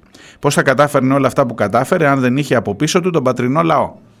Και απαντάς μόνος σου τώρα, Νίκο, σε αυτό. Είναι λιγάκι έκανε ο Πελετίδης το λαό, έκανε το κουκουέ, τον λαό που ορίμασε τις συνθήκες ή οι συνθήκες ε, φέρνουν το κουκουέ. Ε, Τιμώ και σέβομαι τους αγώνες των ανθρώπων αυτών. Νομίζω ότι το ΚΚΕ πέρα από τις πολύ σοβαρές, ε, πώς να το πω, λάθος αναγνώσεις σε διάφορες χρονικές συγκυρίες, σε γενικές γραμμές είναι κάτι που μπορείς να πας να ψηφίσεις και να μην γυρίσεις πίσω στο σπίτι και να πεις βλακία έκανα. Και το έχω πει και το, το υποστηρίζω. Άσχετα από το τι είμαστε, πού βρέθηκε ο καθένας μας, σε ποια μετερίζια, σε ποια κόμματα, πώς και τι και πώς είδε τα πράγματα σε διαφορετικές φάσεις της ζωής του. Αυτό δεν αναιρεί όμως το γεγονός ότι πώς θα τη δημιουργήσεις αυτή την κοινωνική συμμαχία. Το, ότι, το γεγονός ότι ο Πελετίδης έγινε δήμαρχος, το γεγονός ότι παίρνει 40% στην Πάτρα για λίγο 41% δεν βγήκε στον πρώτο γύρο. Στον προηγούμενο δεύτερο γύρο είχε πάρει 70% ε, όταν τέθηκε απέναντι σε έναν υποψήφιο και ελπίζω ότι και τώρα τόσο θα πάρει. Λοιπόν δεν έχει 70% κομμουνιστές η Πάτρα, ούτε είναι 70% έτοιμη η Πάτρα, ε, ούτε έχουν οριμάσει κατά 70% οι συνθήκες στην Πάτρα ειδικά για να... Όμως, όμως με το παράδειγμά του την, ε, την χρονική εκείνη στιγμή που έστω οι συνθήκες επέτρεψαν να μπουν λίγο διαφορετικά τα πράγματα στην ατζέντα την εκμεταλλεύτηκε ο Πελετίδης και έβαλε το παράδειγμά του. Και σήμερα έχεις να λες και έχω να σου λέω και εγώ χωρίς να ζω στην Πάτρα το γεγονός και μόνο αυτό που προέβαλε στα σποτάκια του τα προεκλογικά ότι τα δημόσια έργα μπορούν να γίνουν με το 1 τρίτο των χρημάτων αν αξιοποιήσεις τους υπαλλήλους που έχεις στο Δήμο και αν δεν εξαρτάσει συνέχεια από τους εργολάβους. Και αν εξαρτάσαι μάλλον από τους εργολάβους μόνο για να παίρνεις τα υλικά, ρε αδερφέ, γιατί ναι, κάποια στιγμή πρέπει να κάνεις προμήθειες αλλά αν τελικά μπορείς να τα κάνεις με αυτεμπιστασία τα έργα στοιχεία. Λοιπόν αυτό για να το έχεις το παράδειγμα πρέπει να του έχει δοθεί εξουσία. Ακόμα και χωρίς, χωρίς όριμες τις συνθήκες. Ξέρεις υπάρχει και άλλο παράδειγμα γι' αυτό ε. Και άλλη περίοδο τώρα εδώ κοντά μας. Φάνηκαν να είναι οι συνθήκες έτοιμες. Είχε ένα 62% να λέει δεν ξέρω πού θα πάω παραπέρα αλλά πίσω δεν γυρνάω. Και τι το έκανες το 62% το πέταξες στα σκουπίδια. Και τώρα ετοιμάζεται να πετάξει εσένα στα σκουπίδια η ιστορία. Και τώρα σου έβγαλε κασελάκι μπροστά να καθόμαστε να συζητάμε τα αυτονόητα για το τι εστί αριστερά, τι εστί πολιτικός λόγος, τι εστί πολιτική πρακτική. Οπότε βλέπεις ότι όλα είναι λίγο συνδεδεμένα. Δεν θα οριμάσουν ποτέ, ειδικά σε αυτή τη χώρα ποτέ δεν θα οριμάσουν οι συνθήκες για να πεις ότι τώρα, παιδιά από εδώ και πέρα χρακ μπήκε ένα αυτό που δείχνει ότι από εδώ και πέρα προχωράμε στο σοσιαλισμό. Ποτέ, ποτέ, να, να, να το βγάλουμε αυτό από το μυαλό μας. Αλλά ότι θα μπορεί σε χρονικές περιόδους να βλέπεις, να αντιλαμβάνεσαι τι γίνεται στην κοινωνία. Και το λέω και προς το κουκουέ αυτό. να βλέπεις ότι όταν λες για παράδειγμα ότι ε, στην, το 2008 στη δικέ, στις δικές μας τις εξεργέρσεις δεν σπάει ούτε ένα τζάμι, κυρία Παπαρίγα, το θυμάστε, τότε που και εγώ ήταν η Αθήνα, ε, ότι είσαι μάλλον εκτός κλίματος, ότι κάτι άλλο συμβαίνει που δεν το έχεις μυριστεί. Στην κατάληψη του Ευαγγελισμού, η ανακοίνωση του Κουκουέ, ενώ λέει καταδικάζει την αστυνομοκρατία κλπ. κλπ ε, στο Ηράκλειο εννοώ, και κάναμε μεγάλες συζητήσεις εδώ στο Ηράκλειο γι' αυτό. Η ανακοίνωση του Κουκουέ είναι, είναι δειλή σε ό,τι αφορά το συγκεκριμένο ζήτημα. Γιατί όταν φτάνει να πει ποιοι είναι ρε παιδί μου εκεί μέσα, λέει να βρούμε στέγη για τους ανθρώπους, λες και είναι άστεγοι μετανάστες, ζητιάνοι που απλά θέλουν κάπου να μείνουν.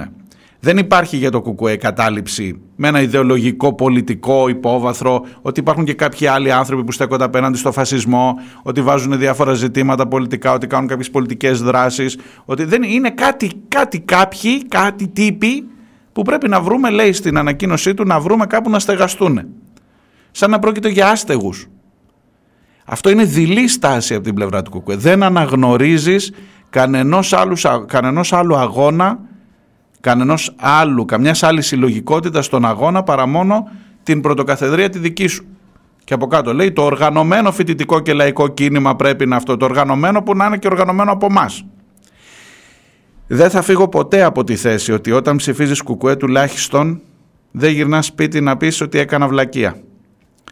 Αλλά έχεις και χιλιάδες λόγους για να αντιπαρατεθείς και για να συζητήσεις για το πώς το καλό οριμάζουν αυτές οι συνθήκες, οι ρημάδες. Οριμάζουν μόνο αν τις οριμάσεις εσύ. Δεν οριμάζουν από άλλους. Ο Πελετίδης ψηφίζεται από κομμουνιστές μόνο. Νίκο, ανοίγεις μεγάλη συζήτηση. Ευχαριστώ κατά βάση γιατί μου δίνεις αφορμή, αλλά έχει, έχει πολύ ψωμί αυτή η κουβέντα.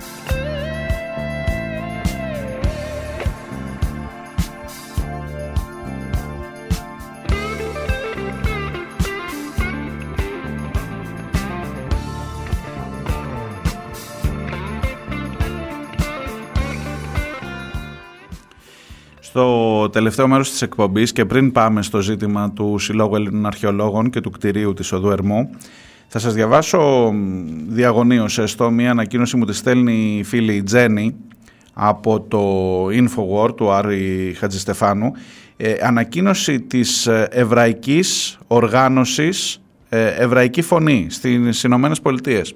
Γιατί υπάρχουν και μερικές φωτεινές εξαιρέσεις και ακόμα και από την άλλη πλευρά φαίνεται να αντιλαμβάνονται κάποιοι άνθρωποι, υπάρχει και αντιπολίτευση μέσα στο, στο εβραϊκό σύστημα, στο, στο Ισραηλινό σύστημα, εν πάση περιπτώσει εξουσίας, υπάρχει και αντιπολίτευση που βάζει ζητήματα για το τι κάνει ο λαός τους στο, στην Παλαιστίνη.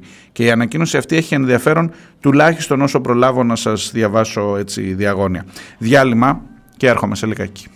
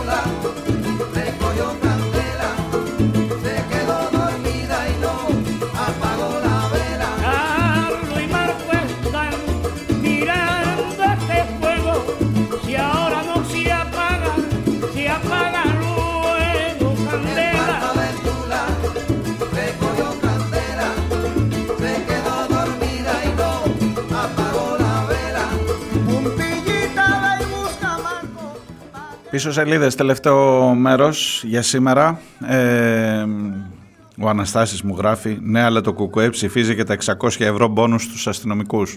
Στους μπάτσους λέει, εγώ το κάνω αστυνομικούς. Ε, ναι όντως ψήφισε. Ε, διαφο- είπε ότι ήταν λάθος μετά. Ελπίζω να το θυμάσαι και αυτό. Και εγώ αναγνωρίζω κάποιον που αναγνωρίζει το λάθος του Βέβαια είπε στη χρονική συγκυρία τη συγκεκριμένη. Και οι αστυνομικοί είναι εργαζόμενοι και άρα δεν θα πούμε ποτέ όχι αυτό, αλλά η χρονική στιγμή. Ποια ήταν η χρονική στιγμή, ότι το προηγούμενο βράδυ είχαν πυροβολήσει ένα παιδί που δεν πλήρωσε 20 ευρώ βενζίνη, που βεβαίως όλος τυχαίως ήταν Ρωμά. Και πάνω εκεί που φώναζες και έλεγες τι γίνεται εδώ, στη Βουλή ψηφίζανε το μπόνους 600 ευρώ στους αστυνομικούς. Ήταν και εκλογές βλέπετε μπροστά. Ε, το ψήφισε μια χαρά και το ΚΚΕ. Είπε μετά μεν ότι αναγνώρισε το λάθος του, αλλά η ψήφος μέτρησε. Το ψήφισε ο ΣΥΡΙΖΑ, η Νέα Δημοκρατία. Με αυτό. Μόνο το ΜΕΡΑ 25 δεν ψήφισε. Όχι να τα λέμε όλα. Εντάξει. Και μόνο το ΜΕΡΑ 25 από όλους αυτούς που ψήφισαν δεν μπήκε στη Βουλή μετά. Δεν λέω ότι έφταιγε αυτό. Αλλά, εν πάση περιπτώσει, μερικά πράγματα γράφονται. Ε, το κείμενο που σας έλεγα η Αμερικανική Εβραϊκή Οργάνωση Jewish Voice for Peace, ε, Εβραϊκή Φωνή για την Ειρήνη, έβγαλε ανακοίνωση για όσα γίνονται στην ε, Μέση Ανατολή. Αυτή τη στιγμή οι Παλαιστίνοι, οι Ισραηλινοί και όλοι εμείς που έχουμε οικογένεια αγωνιούμε για τους αγαπημένους μας. Θρυνούμε για τις ζωές εκείνων που έχουν ήδη χαθεί και παραμένουμε προσιλωμένοι σε ένα μέλλον όπου κάθε ζωή είναι πολύτιμη και όλοι οι άνθρωποι ζουν σε ελευθερία και ασφάλεια. Ε, μετά από 16 χρόνια Ισραηλινού στρατιωτικού αποκλεισμού, Παλαιστίνοι μαχητές εξαπέλυσαν μια άνευ προηγουμένου επίθεση κατά την οποία εκατοντάδες Ισραηλινοί σκοτώθηκαν και τραυματίστηκαν και απήχθησαν άμαχοι. Η Ισραηλινή κυβέρνηση κήρυξε τον πόλεμο, εξαπολύοντας αεροπορικές επιδρομές, σκοτώνοντας εκατοντάδες Παλαιστινίους και τραυματίζοντας χιλιάδες, βομβαρδίζοντας κατοικημένα κτίρια και απειλώντας να διαπράξει εγκλήματα πολέμου εναντίον των πολιορκημένων Παλαιστινίων στη Γάζα. Αυτά τα λένε οι Εβραίοι, τουλάχιστον η συγκεκριμένη εβραϊκή οργάνωση στις Ηνωμένες Πολιτείες. Για 75 χρόνια η Ισραηλινή κυβέρνηση διατηρεί στρατιωτική κατοχή επί των Παλαιστινίων, λειτουργώντας ένα καθεστώς apartheid. Παλαιστινιακά παιδιά σύρονται από τα κρεβάτια τους σε επιδρομές που γίνονται πριν από την αυγή από Ισραηλινούς στρατιώτες και κρατούνται χωρίς κατηγορία σε Ισραηλινές στρατιωτικές φυλακές. Τα σπίτια των Παλαιστινίων πυρπολούνται από ορδές Ισραηλινών επίκων ή καταστρέφονται από τον Ισραηλινό στρατό. Ολόκληρα Παλαιστινιακά χωριά εκενώνονται και οι άνθρωποι αναγκάζονται να εγκαταλείψουν τα σπίτια και τη γη, που άνοικε στις, τη γη που άνοικε στις οικογένειές τους εδώ και γενιές. Η αιματοχυσία του σήμερα και των τελευταίων 75 ετών συνδέεται άμεσα με τη συνενοχή των ΗΠΑ στην καταπίεση και τη φρίκη που προκαλεί η στρατιωτική κατοχή του Ισραήλ. Η κυβέρνηση των Ηνωμένων Πολιτειών επιτρέπει σταθερά την Ισραηλινή βία και φέρει ευθύνη για αυτή την κατάσταση.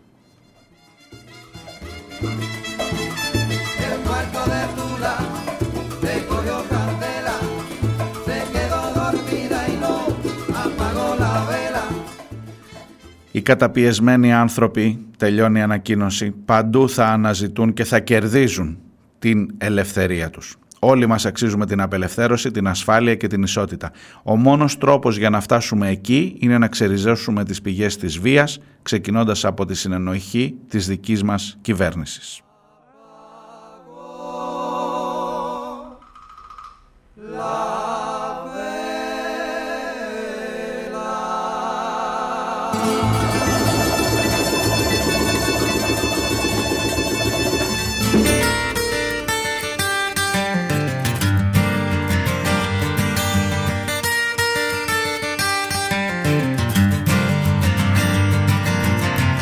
Melinda was mine till the time that I found her holding Jim and loving him. Then Sue came along, loved me strong, that's what I thought. Me and Sue, but that died too. Don't know that I will, but until Για το ζήτημα το ίδιο, ο, όπως ακούσατε και νωρίτερα, ο γραμματέας του Κομμουνιστικού Κόμματος θα συναντηθεί με τον Παλαιστίνιο πρέσβη. Χθες οργανώσεις συλλογικότητες διοργάνωσαν ε, διαδήλωση έξω από την Ισραηλινή πρεσβεία. Ο ΣΥΡΙΖΑ την πρώτη νύχτα της, ε, της επιδρομής των Παλαιστινίων προς, την, προς το Ισραήλ έβγαλε μια ανακοίνωση καταδικάζοντας την επίθεση περίπου εξισώνοντας το θύμα με το θήτη, σαν να ξεχνάμε τι έχει γίνει πιο πριν. Ξαναλέω τα λόγια του Τσιάρα από χθες. Τα εγκλήματα ήταν ίδια, εσείς έχετε αλλάξει στον ε, ΣΥΡΙΖΑ. Ε, ο Κασελάκης έκανε μια πιο ισορροπημένη δήλωση λέγοντας ότι η εκδίκηση ποτέ δεν είναι καλός σύμβουλος και ότι όποτε συζητάς με όρους εκδίκησης ε, παράγεις νεκρούς. Στην ουσία αυτό λέει, σας τη λέω περιφραστικά. Ε, το ΜΕΡΑ25 και το DM έχουν κάνει έκκληση ε, για να ξεκινήσει επιτέλους και βάζοντας στο ίδιο πλάνο, στο ίδιο κάδρο και τον πόλεμο στην Ουκρανία. Μην το ξεχνάτε, έχεις κι άλλον έναν πόλεμο εκεί για τον οποίο θυμάστε ότι λέγαμε πάρα πολλές φορές πόσοι είναι αυτοί που θέλουν πραγματικά την ειρήνη και πόσοι είναι αυτοί που θέλουν να συνεχίζει το πόλεμος για να πουλάνε όπλα. Και στην Γάζα το ίδιο γίνεται και βάζει ζητήματα να ξεκινήσει μια ε, ειρηνευτική διαδικασία με τη σφραγίδα του Οργανισμού Ηνωμένων Εθνών. Τους έχουμε ξεχάσει και τους Κιανόκρανους και τον ΟΗΑ από την Ουκρανία ακόμα τον έχουμε και καλά πόσο μάλλον για την Μέση Ανατολή. Και ζητούν εν πάση περιπτώσει την παρέμβαση ε, με αυτόν τον τρόπο. Και γενικότερα η, το ελληνικό πολιτικό σύστημα στέκεται μάλλον αμήχανο. Καλά, δεν σας λέω τώρα για Πασόκ, Νέα Δημοκρατία, για την από εκεί πλευρά. Εντάξει, το είμαστε με το Ισραήλ, μην το συζητάς σημαίακια. I stand with Israel. Δεν διαβάζω καν. Έτσι. Αλλά ναι, και γενικές ευχές να σταματήσει η αιματοχυσία. Ναι, πώς θα σταματήσει η αιματοχυσία; Με το να, να αποφασίσουν οι Παλαιστίνοι να πούνε άντε παιδιά ξαναγυρνάμε μες στη φυλακή εκεί στη Γάζα και δεν τρέχει τίποτα όλα καλά. Και πάλι φίλοι. Και ότι είπαμε νερό και αλάτι. Δεν ξέρω πώς το έχετε φανταστεί ακριβώς.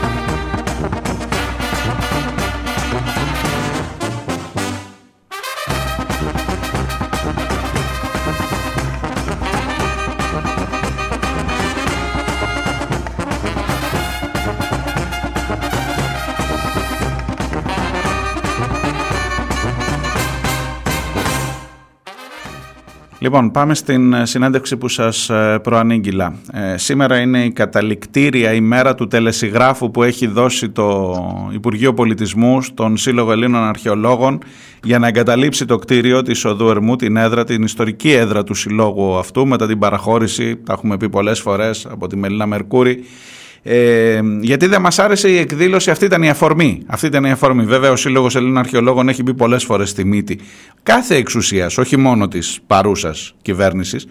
Ε, αλλά η αφορμή ήταν ότι δεν μας άρεσε η εκδήλωση για την πύλο που τολμήσατε να πείτε οι αρχαιολόγοι ή να, να υποθεί μέσα στο χώρο που δίνουμε στους αρχαιολόγους ότι μπορεί να φταίει και το ελληνικό κράτος και το ελληνικό λιμενικό για το ναυάγιο και για τη δολοφονία 650 ανθρώπων εκεί. Και τα γεγονότα έχουν ακολουθήσει. Νομίζω όσοι, ακολουθείτε, όσοι παρακολουθείτε τις πίσω σελίδες συχνά ξέρετε τι ακριβώς έχει γίνει. Και σήμερα είμαστε εδώ στο σημείο 0. Ο πρόεδρος του Συλλόγου Ελλήνων Αρχαιολόγων, στο ενδιάμεσο έχουν κάνει εκλογές, έχει αλλάξει. Είχαμε μιλήσει στην αρχή της σεζόν με την ε, κυρία Δέσποινα Κουτσούμπα, τώρα είναι ο Κώστας Πασχαλίδης στην τηλεφωνική μου γραμμή.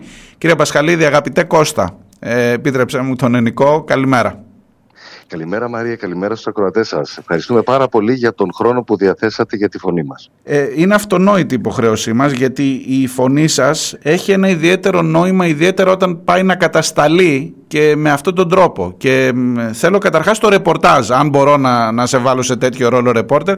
Ξέρω ότι ε, είστε στο κτίριο από νωρίς. σήμερα είναι το, λίγη το τελεσίγραφο. Τι γίνεται από εδώ και πέρα; Δείτε, εμείς ε, παραμένουμε στο κτίριο και λειτουργούμε κανονικά γιατί είναι η στέγη μας μέχρι να μην μπορούμε να παραμένουμε. Παρ' όλα αυτά έχουμε προσφύγει στο Συμβούλιο της Επικρατείας προσβάλλοντας την υπουργική απόφαση και ε, έχουμε ασκήσει επίσης, έχουμε αιτηθεί και τα προσωρινά μέτρα για να μπορέσουμε να παραμείνουμε μέχρι να εκδικαστεί. Την ίδια στιγμή έχουμε μιλήσει με την...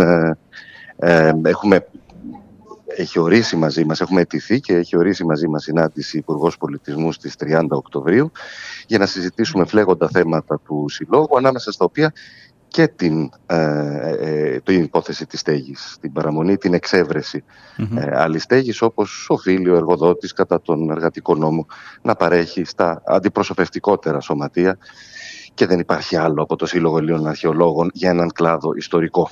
Προφανώς. Ε, Άρα το ζήτημα, ε, το ζήτημα της έξωσης έχει λήξει. Δεν, δεν, έχετε πάρει κάποιο τελεσίγραφο που λέει ότι ξέρετε κάτι σήμερα το βράδυ θα έρθουμε να πάρουμε το κτίριο, ας πούμε. Δηλαδή εμείς, είμαστε σε αυτή την κατάσταση. Εμείς έχουμε, έχουμε πάρει τελεσίγραφο, ας το πούμε προθεσμία. Η προθεσμία mm. λήγει σήμερα 10 ε, Οκτωβρίου. Ε, το ότι θα το πάρουμε είναι μια κίνηση εκτελεστική αυτής ναι. της απόφασης και αυτή είναι στο χέρι του Υπουργείου Πολιτισμού, δεν είναι. Δεν το γνωρίζουμε με ποιο τρόπο και σε ποιο χρόνο θα γίνει. Εμείς όμως ευελπιστούμε στην καλή πίστη και καλή θέληση να έχουμε μια παράταση παραμονής μέχρι να συζητήσουμε με την Υπουργό Πολιτισμού το ζήτημα της στέγης του πιο ιστορικού επιστημονικού συλλόγου του πολιτισμού στη χωρα Γιατί είναι πολύ πολύ σοβαρό. Έχει ενοχλήσει ο τρόπος με τον οποίο γίνεται αυτή η έξωση και ο λόγος. Διότι ακριβώς επειδή επιτελεί τον ρόλο του ο Σύλλογος Ελλήνων Αρχαιολόγων, ακριβώς επειδή προασπίζεται και τον πολιτισμό αλλά και βάζει και άλλα ζητήματα στον χώρο του Ακόμα και ο ίδιος, η, η ίδια η χρήση του χώρου σε μια Αθήνα που έχει συγκεκριμένα χαρακτηριστικά πια βάζει ζητήματα πολιτικά ε, και είναι τόσο εξόφθαλμη η αυθαιρεσία από την πλευρά της ε, Υπουργού προσωπικά αλλά και της ε, ηγεσίας του Υπουργείου Πολιτισμού συνολικότερα ε, που νομίζω ότι έχει, έχει κινητοποιήσει πάρα πολύ κόσμο δίπλα σας όλο αυτό. Δείτε, η δική μου ερμηνεία είναι λίγο διαφορετική. Δεν γνωρίζω τι έχει ενοχλήσει ακριβώς. Αυτό που επικαλείται η υπουργική απόφαση είναι την ε, διάθεση του χώρου στην διοργάνωση για το εγκληματικό ναυάγιο της Πύλου, αλλά αυτή είναι μια φιλοξενία από τις πολλές, από τις εκατοντάδες που έχουν γίνει εδώ και 15 χρόνια στο ίδιο κτίριο, πολλές από τις οποίες έχουν παρακολουθήσει πολιτικοί άρχοντες της χώρας, εγνωσμένοι πολίτες, η ίδια Υπουργός Πολιτισμού έχει παραστεί όταν φιλοξενούσαμε την παρουσίαση του βιβλίου του Ομίλου Λάτσι για τον κεραμικο ο πρόεδρος της Βουλής, που τότε είχε το ρόλο του Υπουργού Πολιτισμού, ήταν εδώ πάλι σε δράση φιλοξενίας. Θέλω να πω, ουδέποτε είχαμε ε, οποιαδήποτε είδους ε, παρατήρηση για τον τρόπο ε, χρήσης του κτηρίου. Άλλωστε, το παραχωρητήριο του 1982 έθετε ως μόνο όρο την ε, προαγωγή των σκοπών του Συλλόγου και μέσα στους σκοπούς μας είναι η σύνδεσή μας με την κοινωνία, η ευαισθητοποίηση της κοινωνίας σε ζητήματα πάντων ε, πολιτισμού και, και αρχαιοτήτων, αλλά και η, αυτό που λέμε η όσμωση, η ελευθερία του λόγου. Αυτό το κάνουμε και στις υπηρεσίες που δουλεύουμε. Δηλαδή φιλοξενούνται δράσεις πολιτιστικές, εκπαιδευτικές και ελεύθερης συζήτησης και στις ίδιες τις διευθύνσεις, στα μουσεία του Υπουργείου Πολιτισμού και στους αρχαιολογικούς χώρους. Δεν κάνουμε κάτι διαφορετικό. Και βιβλιοπαρουσιάσεις γίνονται με περιεχόμενο που συνάδει με τον, με το χαρακτήρα ε, των, των φορέων. Το ίδιο συμβαίνει και εδώ. Οι περισσότερες δράσεις μας, να το πω αλλιώς, είναι mm. βιβλιοπαρουσιάσεις. Ναι. Όταν δεν είναι βιβλιοπαρουσιάσεις, είναι φιλοξενίες ε, ευγενών τέλος πάντων δράσεων που μπορεί να έχουν διοργανωθεί από το Δήμο Αθηναίων, από την Πρεσβεία του Μεξικού, από συλλογικότητες ανθρώπων που έχουν πάρα πολύ ε, ε, ε, ζωντανά ζητήματα, όπως η περίφημη, το περίφημο διήμερο του, του, του, του, φεμινισμού στις 16, 16 και 17 Σεπτεμβρίου, για το οποίο μάλιστα μας διαβιβάστηκε από το Υπουργείο και μια καταγγελία ότι παραβήκαμε τους όρους κοινής ησυχίας και ήρθε η αστυνομία, κάτι το οποίο διαψεύδουμε και δημόσια γιατί Είχαμε αυτό που λένε περιφρούρηση, ήμασταν εδώ, η μουσική έκλεισε στις 11 η ώρα, ο κόσμος έφυγε. Εκείνη την ημέρα μιλούσε ο Στέφανος Κασελάκης έξω από το κτίριο με πολύ δυνατότερη τέλος πάντων εκπομπή ήχου και ουδέποτε ήρθε αστυνομία. Μάλιστα. Δηλαδή, Άρα λοιπόν εγώ καταλαβαίνω ότι η συγκεκριμένη εκδήλωση για την Πύλο δεν ενόχλησε για τους όρους διάθεσης του κτηρίου κλπ. κλπ. Ενόχλησε για το περιεχόμενό της και για αυτά που κατήγγειλε.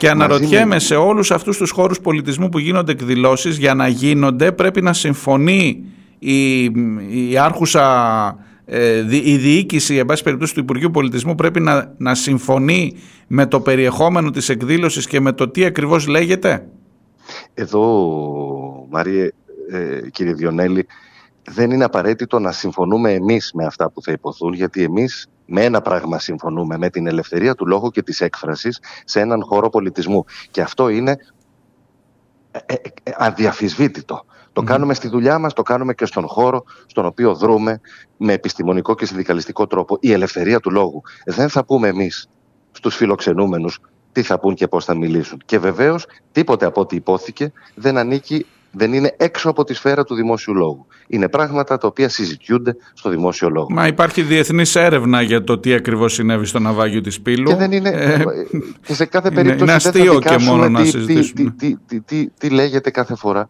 σε οποιαδήποτε δράση. Δηλαδή, το ίδιο, το, το ίδιο δεν υπάρχει περίπτωση να κάνουμε κάτι τέτοιο σε μια δράση παρουσίασης βιβλίου και να πούμε όχι δεν συμφωνούμε με το περιεχόμενο του βιβλίου. Αλλή μόνο. Προφανώς. Λοιπόν, ε, ε, ε, αυτό που θα ήθελα να τονίσω είναι ότι σε κάθε περίπτωση επειδή η κοινή βάση και της πολιτικής διοίκησης του Υπουργείου Πολιτισμού και της διοίκησης της αρχαιολογικής υπηρεσίας και ημών των αρχαιολόγων είναι η προστασία των αρχαιοτήτων και η ανάδειξη του πολιτιστικού αποθέματος της χώρας, έχουμε την πεποίθηση ότι εφόσον έχουμε κοινή βάση μπορούμε να συζητήσουμε και μπορούμε να συμφωνούμε και να διαφωνούμε ευγενώς.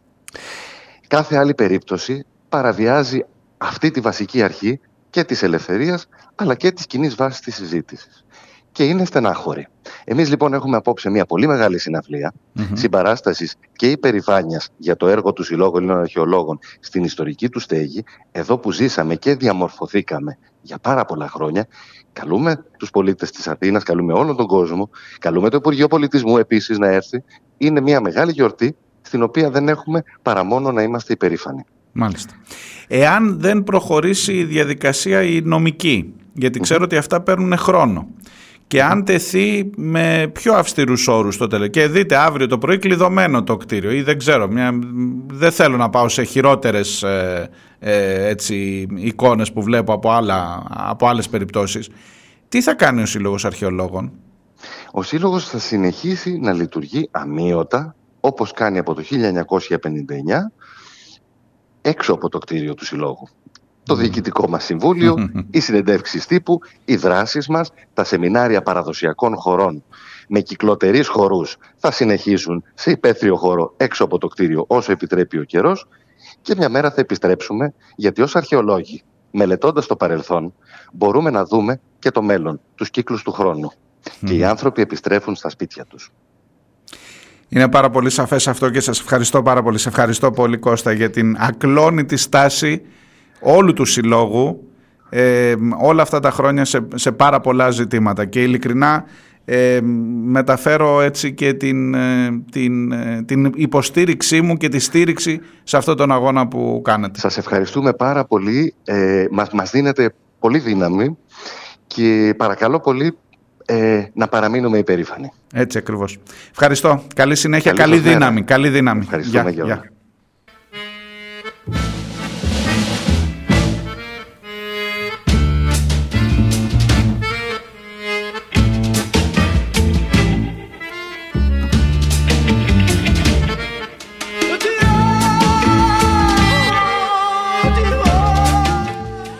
Ήταν ο Κώστας Πασχαλίδης, ο, πρόεδρος, ο νέος πρόεδρος του Συλλόγου Ελλήνων Αρχαιολόγων. Ε, σήμερα το βράδυ, αν είστε στην Αθήνα, ε, περάστε στην ε, Οδό Ερμού. Ε, έχει σημασία η παρουσία. Είναι δεδομένο ότι θα έχει πάρα πολύ κόσμο. Αυτό είναι μια υπόθεση που έχει κινητοποιήσει. Ξέρετε, μέσα στο ζόφο και στην αυθαιρεσία και στο... Ε, έχουμε και ένα 41% και κάνουμε ό,τι θέλουμε, ρε παιδί μου ε, αυτού του είδους, αυτού του είδους την, το μήνυμα έστειλε αυτή η απόφαση το καλοκαίρι της κυρίας Μενδώνη. Δεν μπορείς, είμαι κράτος, εν κράτη, δεν μπορείς να με αμφισβητείς, ειδικά μέσα σε ένα χώρο που στον έχω παραχωρήσει εγώ. Και αφού στον έχω παραχωρήσει εγώ, όχι η Μενδώνη, η Μερκούρη, από το 82 όπως ακούσατε. Αλλά αφού μέσα σε ένα χώρο που ιδιοκτησιακά ανήκει στο Υπουργείο τόλμησες να εκφράσεις μία άποψη που δεν αρέσει στην κυβέρνηση, απλά παίρνω πίσω το χώρο ρε παιδί μου, δηλαδή είναι τόσο σαφές, είναι τόσο, τόσο προκλητικό, τόσο, τι να σου πω, τόσο απροκάλυπτη η αίσθηση της εξουσίας που κάνει ό,τι γουστάρει επειδή μπορεί, που κινητοποιεί ε, τον κόσμο. Και την προηγούμενη φορά που έγιναν ε, εκδηλώσεις αλλά και σήμερα το βράδυ είναι βέβαιο ότι θα έχει πάρα πολύ κόσμο, θα έχει χιλιάδες ανθρώπους που θα υποστηρίξουν τους αρχαιολόγους. Ε, και δεν υποστηρίζουν τελικά τους αρχαιολόγους, υποστηρίζουν το δικαίωμα σε ελεύθερο διάλογο, σε ελεύθερη διακίνηση των ιδεών, τα αυτονόητα πράγματα για τα οποία δυστυχώς πρέπει ξανά και ξανά και ξανά να παλεύεις.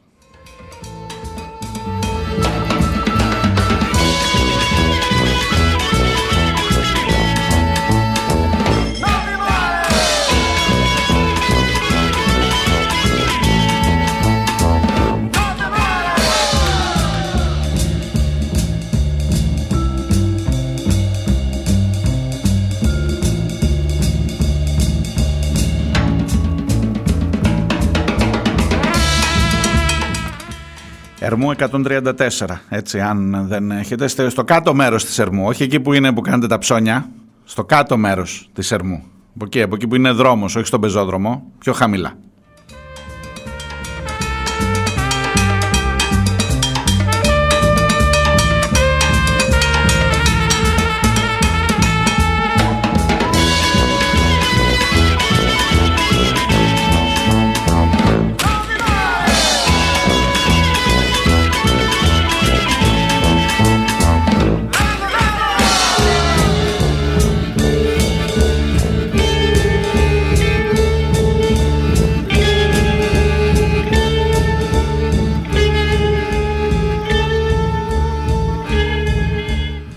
Ο Αναστάσης έχει πολύ καλή μνήμη, παιδιά, και με αυτόν θα κλείσω σήμερα. Ε, ένα λασκαρίδι, τον θυμάστε; Απαλλάχθηκε, λέει ο Λασκαρίδης, για την υπόθεση αρχαιοτήτων στα Κύθυρα από το δικαστήριο. Να φανταστώ ότι οι αρχαιολόγοι δεν μπορούν να σχολιάσουν αποφάσεις της δικαιοσύνης. Οι αρχαιολόγοι Αναστάση αυτό που έπρεπε το έκαναν. Γιατί τότε η Κουτσούμπα, η πρόεδρος του Συλλόγου Αρχαιολόγων, ήταν αυτή που σήκωσε το θέμα. Και η έρευνα η δημοσιογραφική της εφημερίδας των συντακτών. Να ευλογήσω ξανά τα γένια του μαγαζιού που δουλεύω και είμαι πάρα πολύ περήφανος γι' αυτό. Λοιπόν, η έρευνα τότε η δημοσιογραφική και οι καταγγελίες του Συλλόγου Αρχαιολόγων για κάτι κανόνια που βγαίνανε ενώ υποτίθεται ο Λασκαρίδης ξεκινούσε να καθαρίσει, να μας διαθέσει πλοίο να καθαρίζουμε τις θάλασσες από τα σκουπίδια. Και έβγαζε και κάτι κανόνια αρχαία, δεν βαριέσαι μωρέ τώρα, να, Έτυχε, το βρήκαμε. Τυχαία. Ο Λασκαρίδης είναι ο κύριος αυτός που έλεγε We can sit on the Prime Minister. Το θυμάστε; Ε, ναι, ναι, αυτός. Ε, άστο, άστο. Τι να σου πω. Οι αρχαιολόγοι πάντως, Αναστάση, τη δουλειά τους την έκαναν πολύ καλά. Το αν θα σχολιάσουν τις αποφάσεις της δικαιοσύνης δεν είναι δική τους δουλειά, είναι δική μου δουλειά και δική σου δουλειά. Τέλος για σήμερα. Ε, Θέλω να σας υποσχεθώ ότι αυτό το ζήτημα για το θέμα των δικαιωμάτων άσχετα με το που τάσεσαι στην, ε, αριστερά, σε ποιο κομμάτι της αριστεράς αν, αν νιώθεις ότι σε πονάει, ότι βάζει λίγο ζητήματα που σε πάνε προς τα πίσω και σε πάνε προς τα πίσω ως δούριος ύπος από την αριστερά, όχι από το Βορύδι. Ο Βορύδης ξέρεις ποιος είναι και ο Πλεύρης. Ε, θα το συνεχίσω και θα προσπαθήσω να βρω και άλλες τέτοιες φωνές Ελπίζω, ξέρω εγώ, μήπως ακούσει και καμιά. Στείλτε του τις εκπομπές, στείλτε του την Κασούκα στο, τη, τη συνέντευξη που κάναμε με την κυρία Μαρία Γκασούκα. Αν είναι κανείς εκεί κοντά στο επιτελείο, ξέρω εγώ, αν ακούει, αν και όπως είπε και η ίδια τον έχουν περικυκλωμένο εκεί, δεν τον πλησιάζεις, δεν αυτό είναι τώρα το καινούριο golden boy της αριστεράς. Ε, εγώ πάντως θα συνεχίσω να τα λέω. Αυτά θα τα πούμε αύριο. Να είστε καλά και να προσέχετε. Γεια.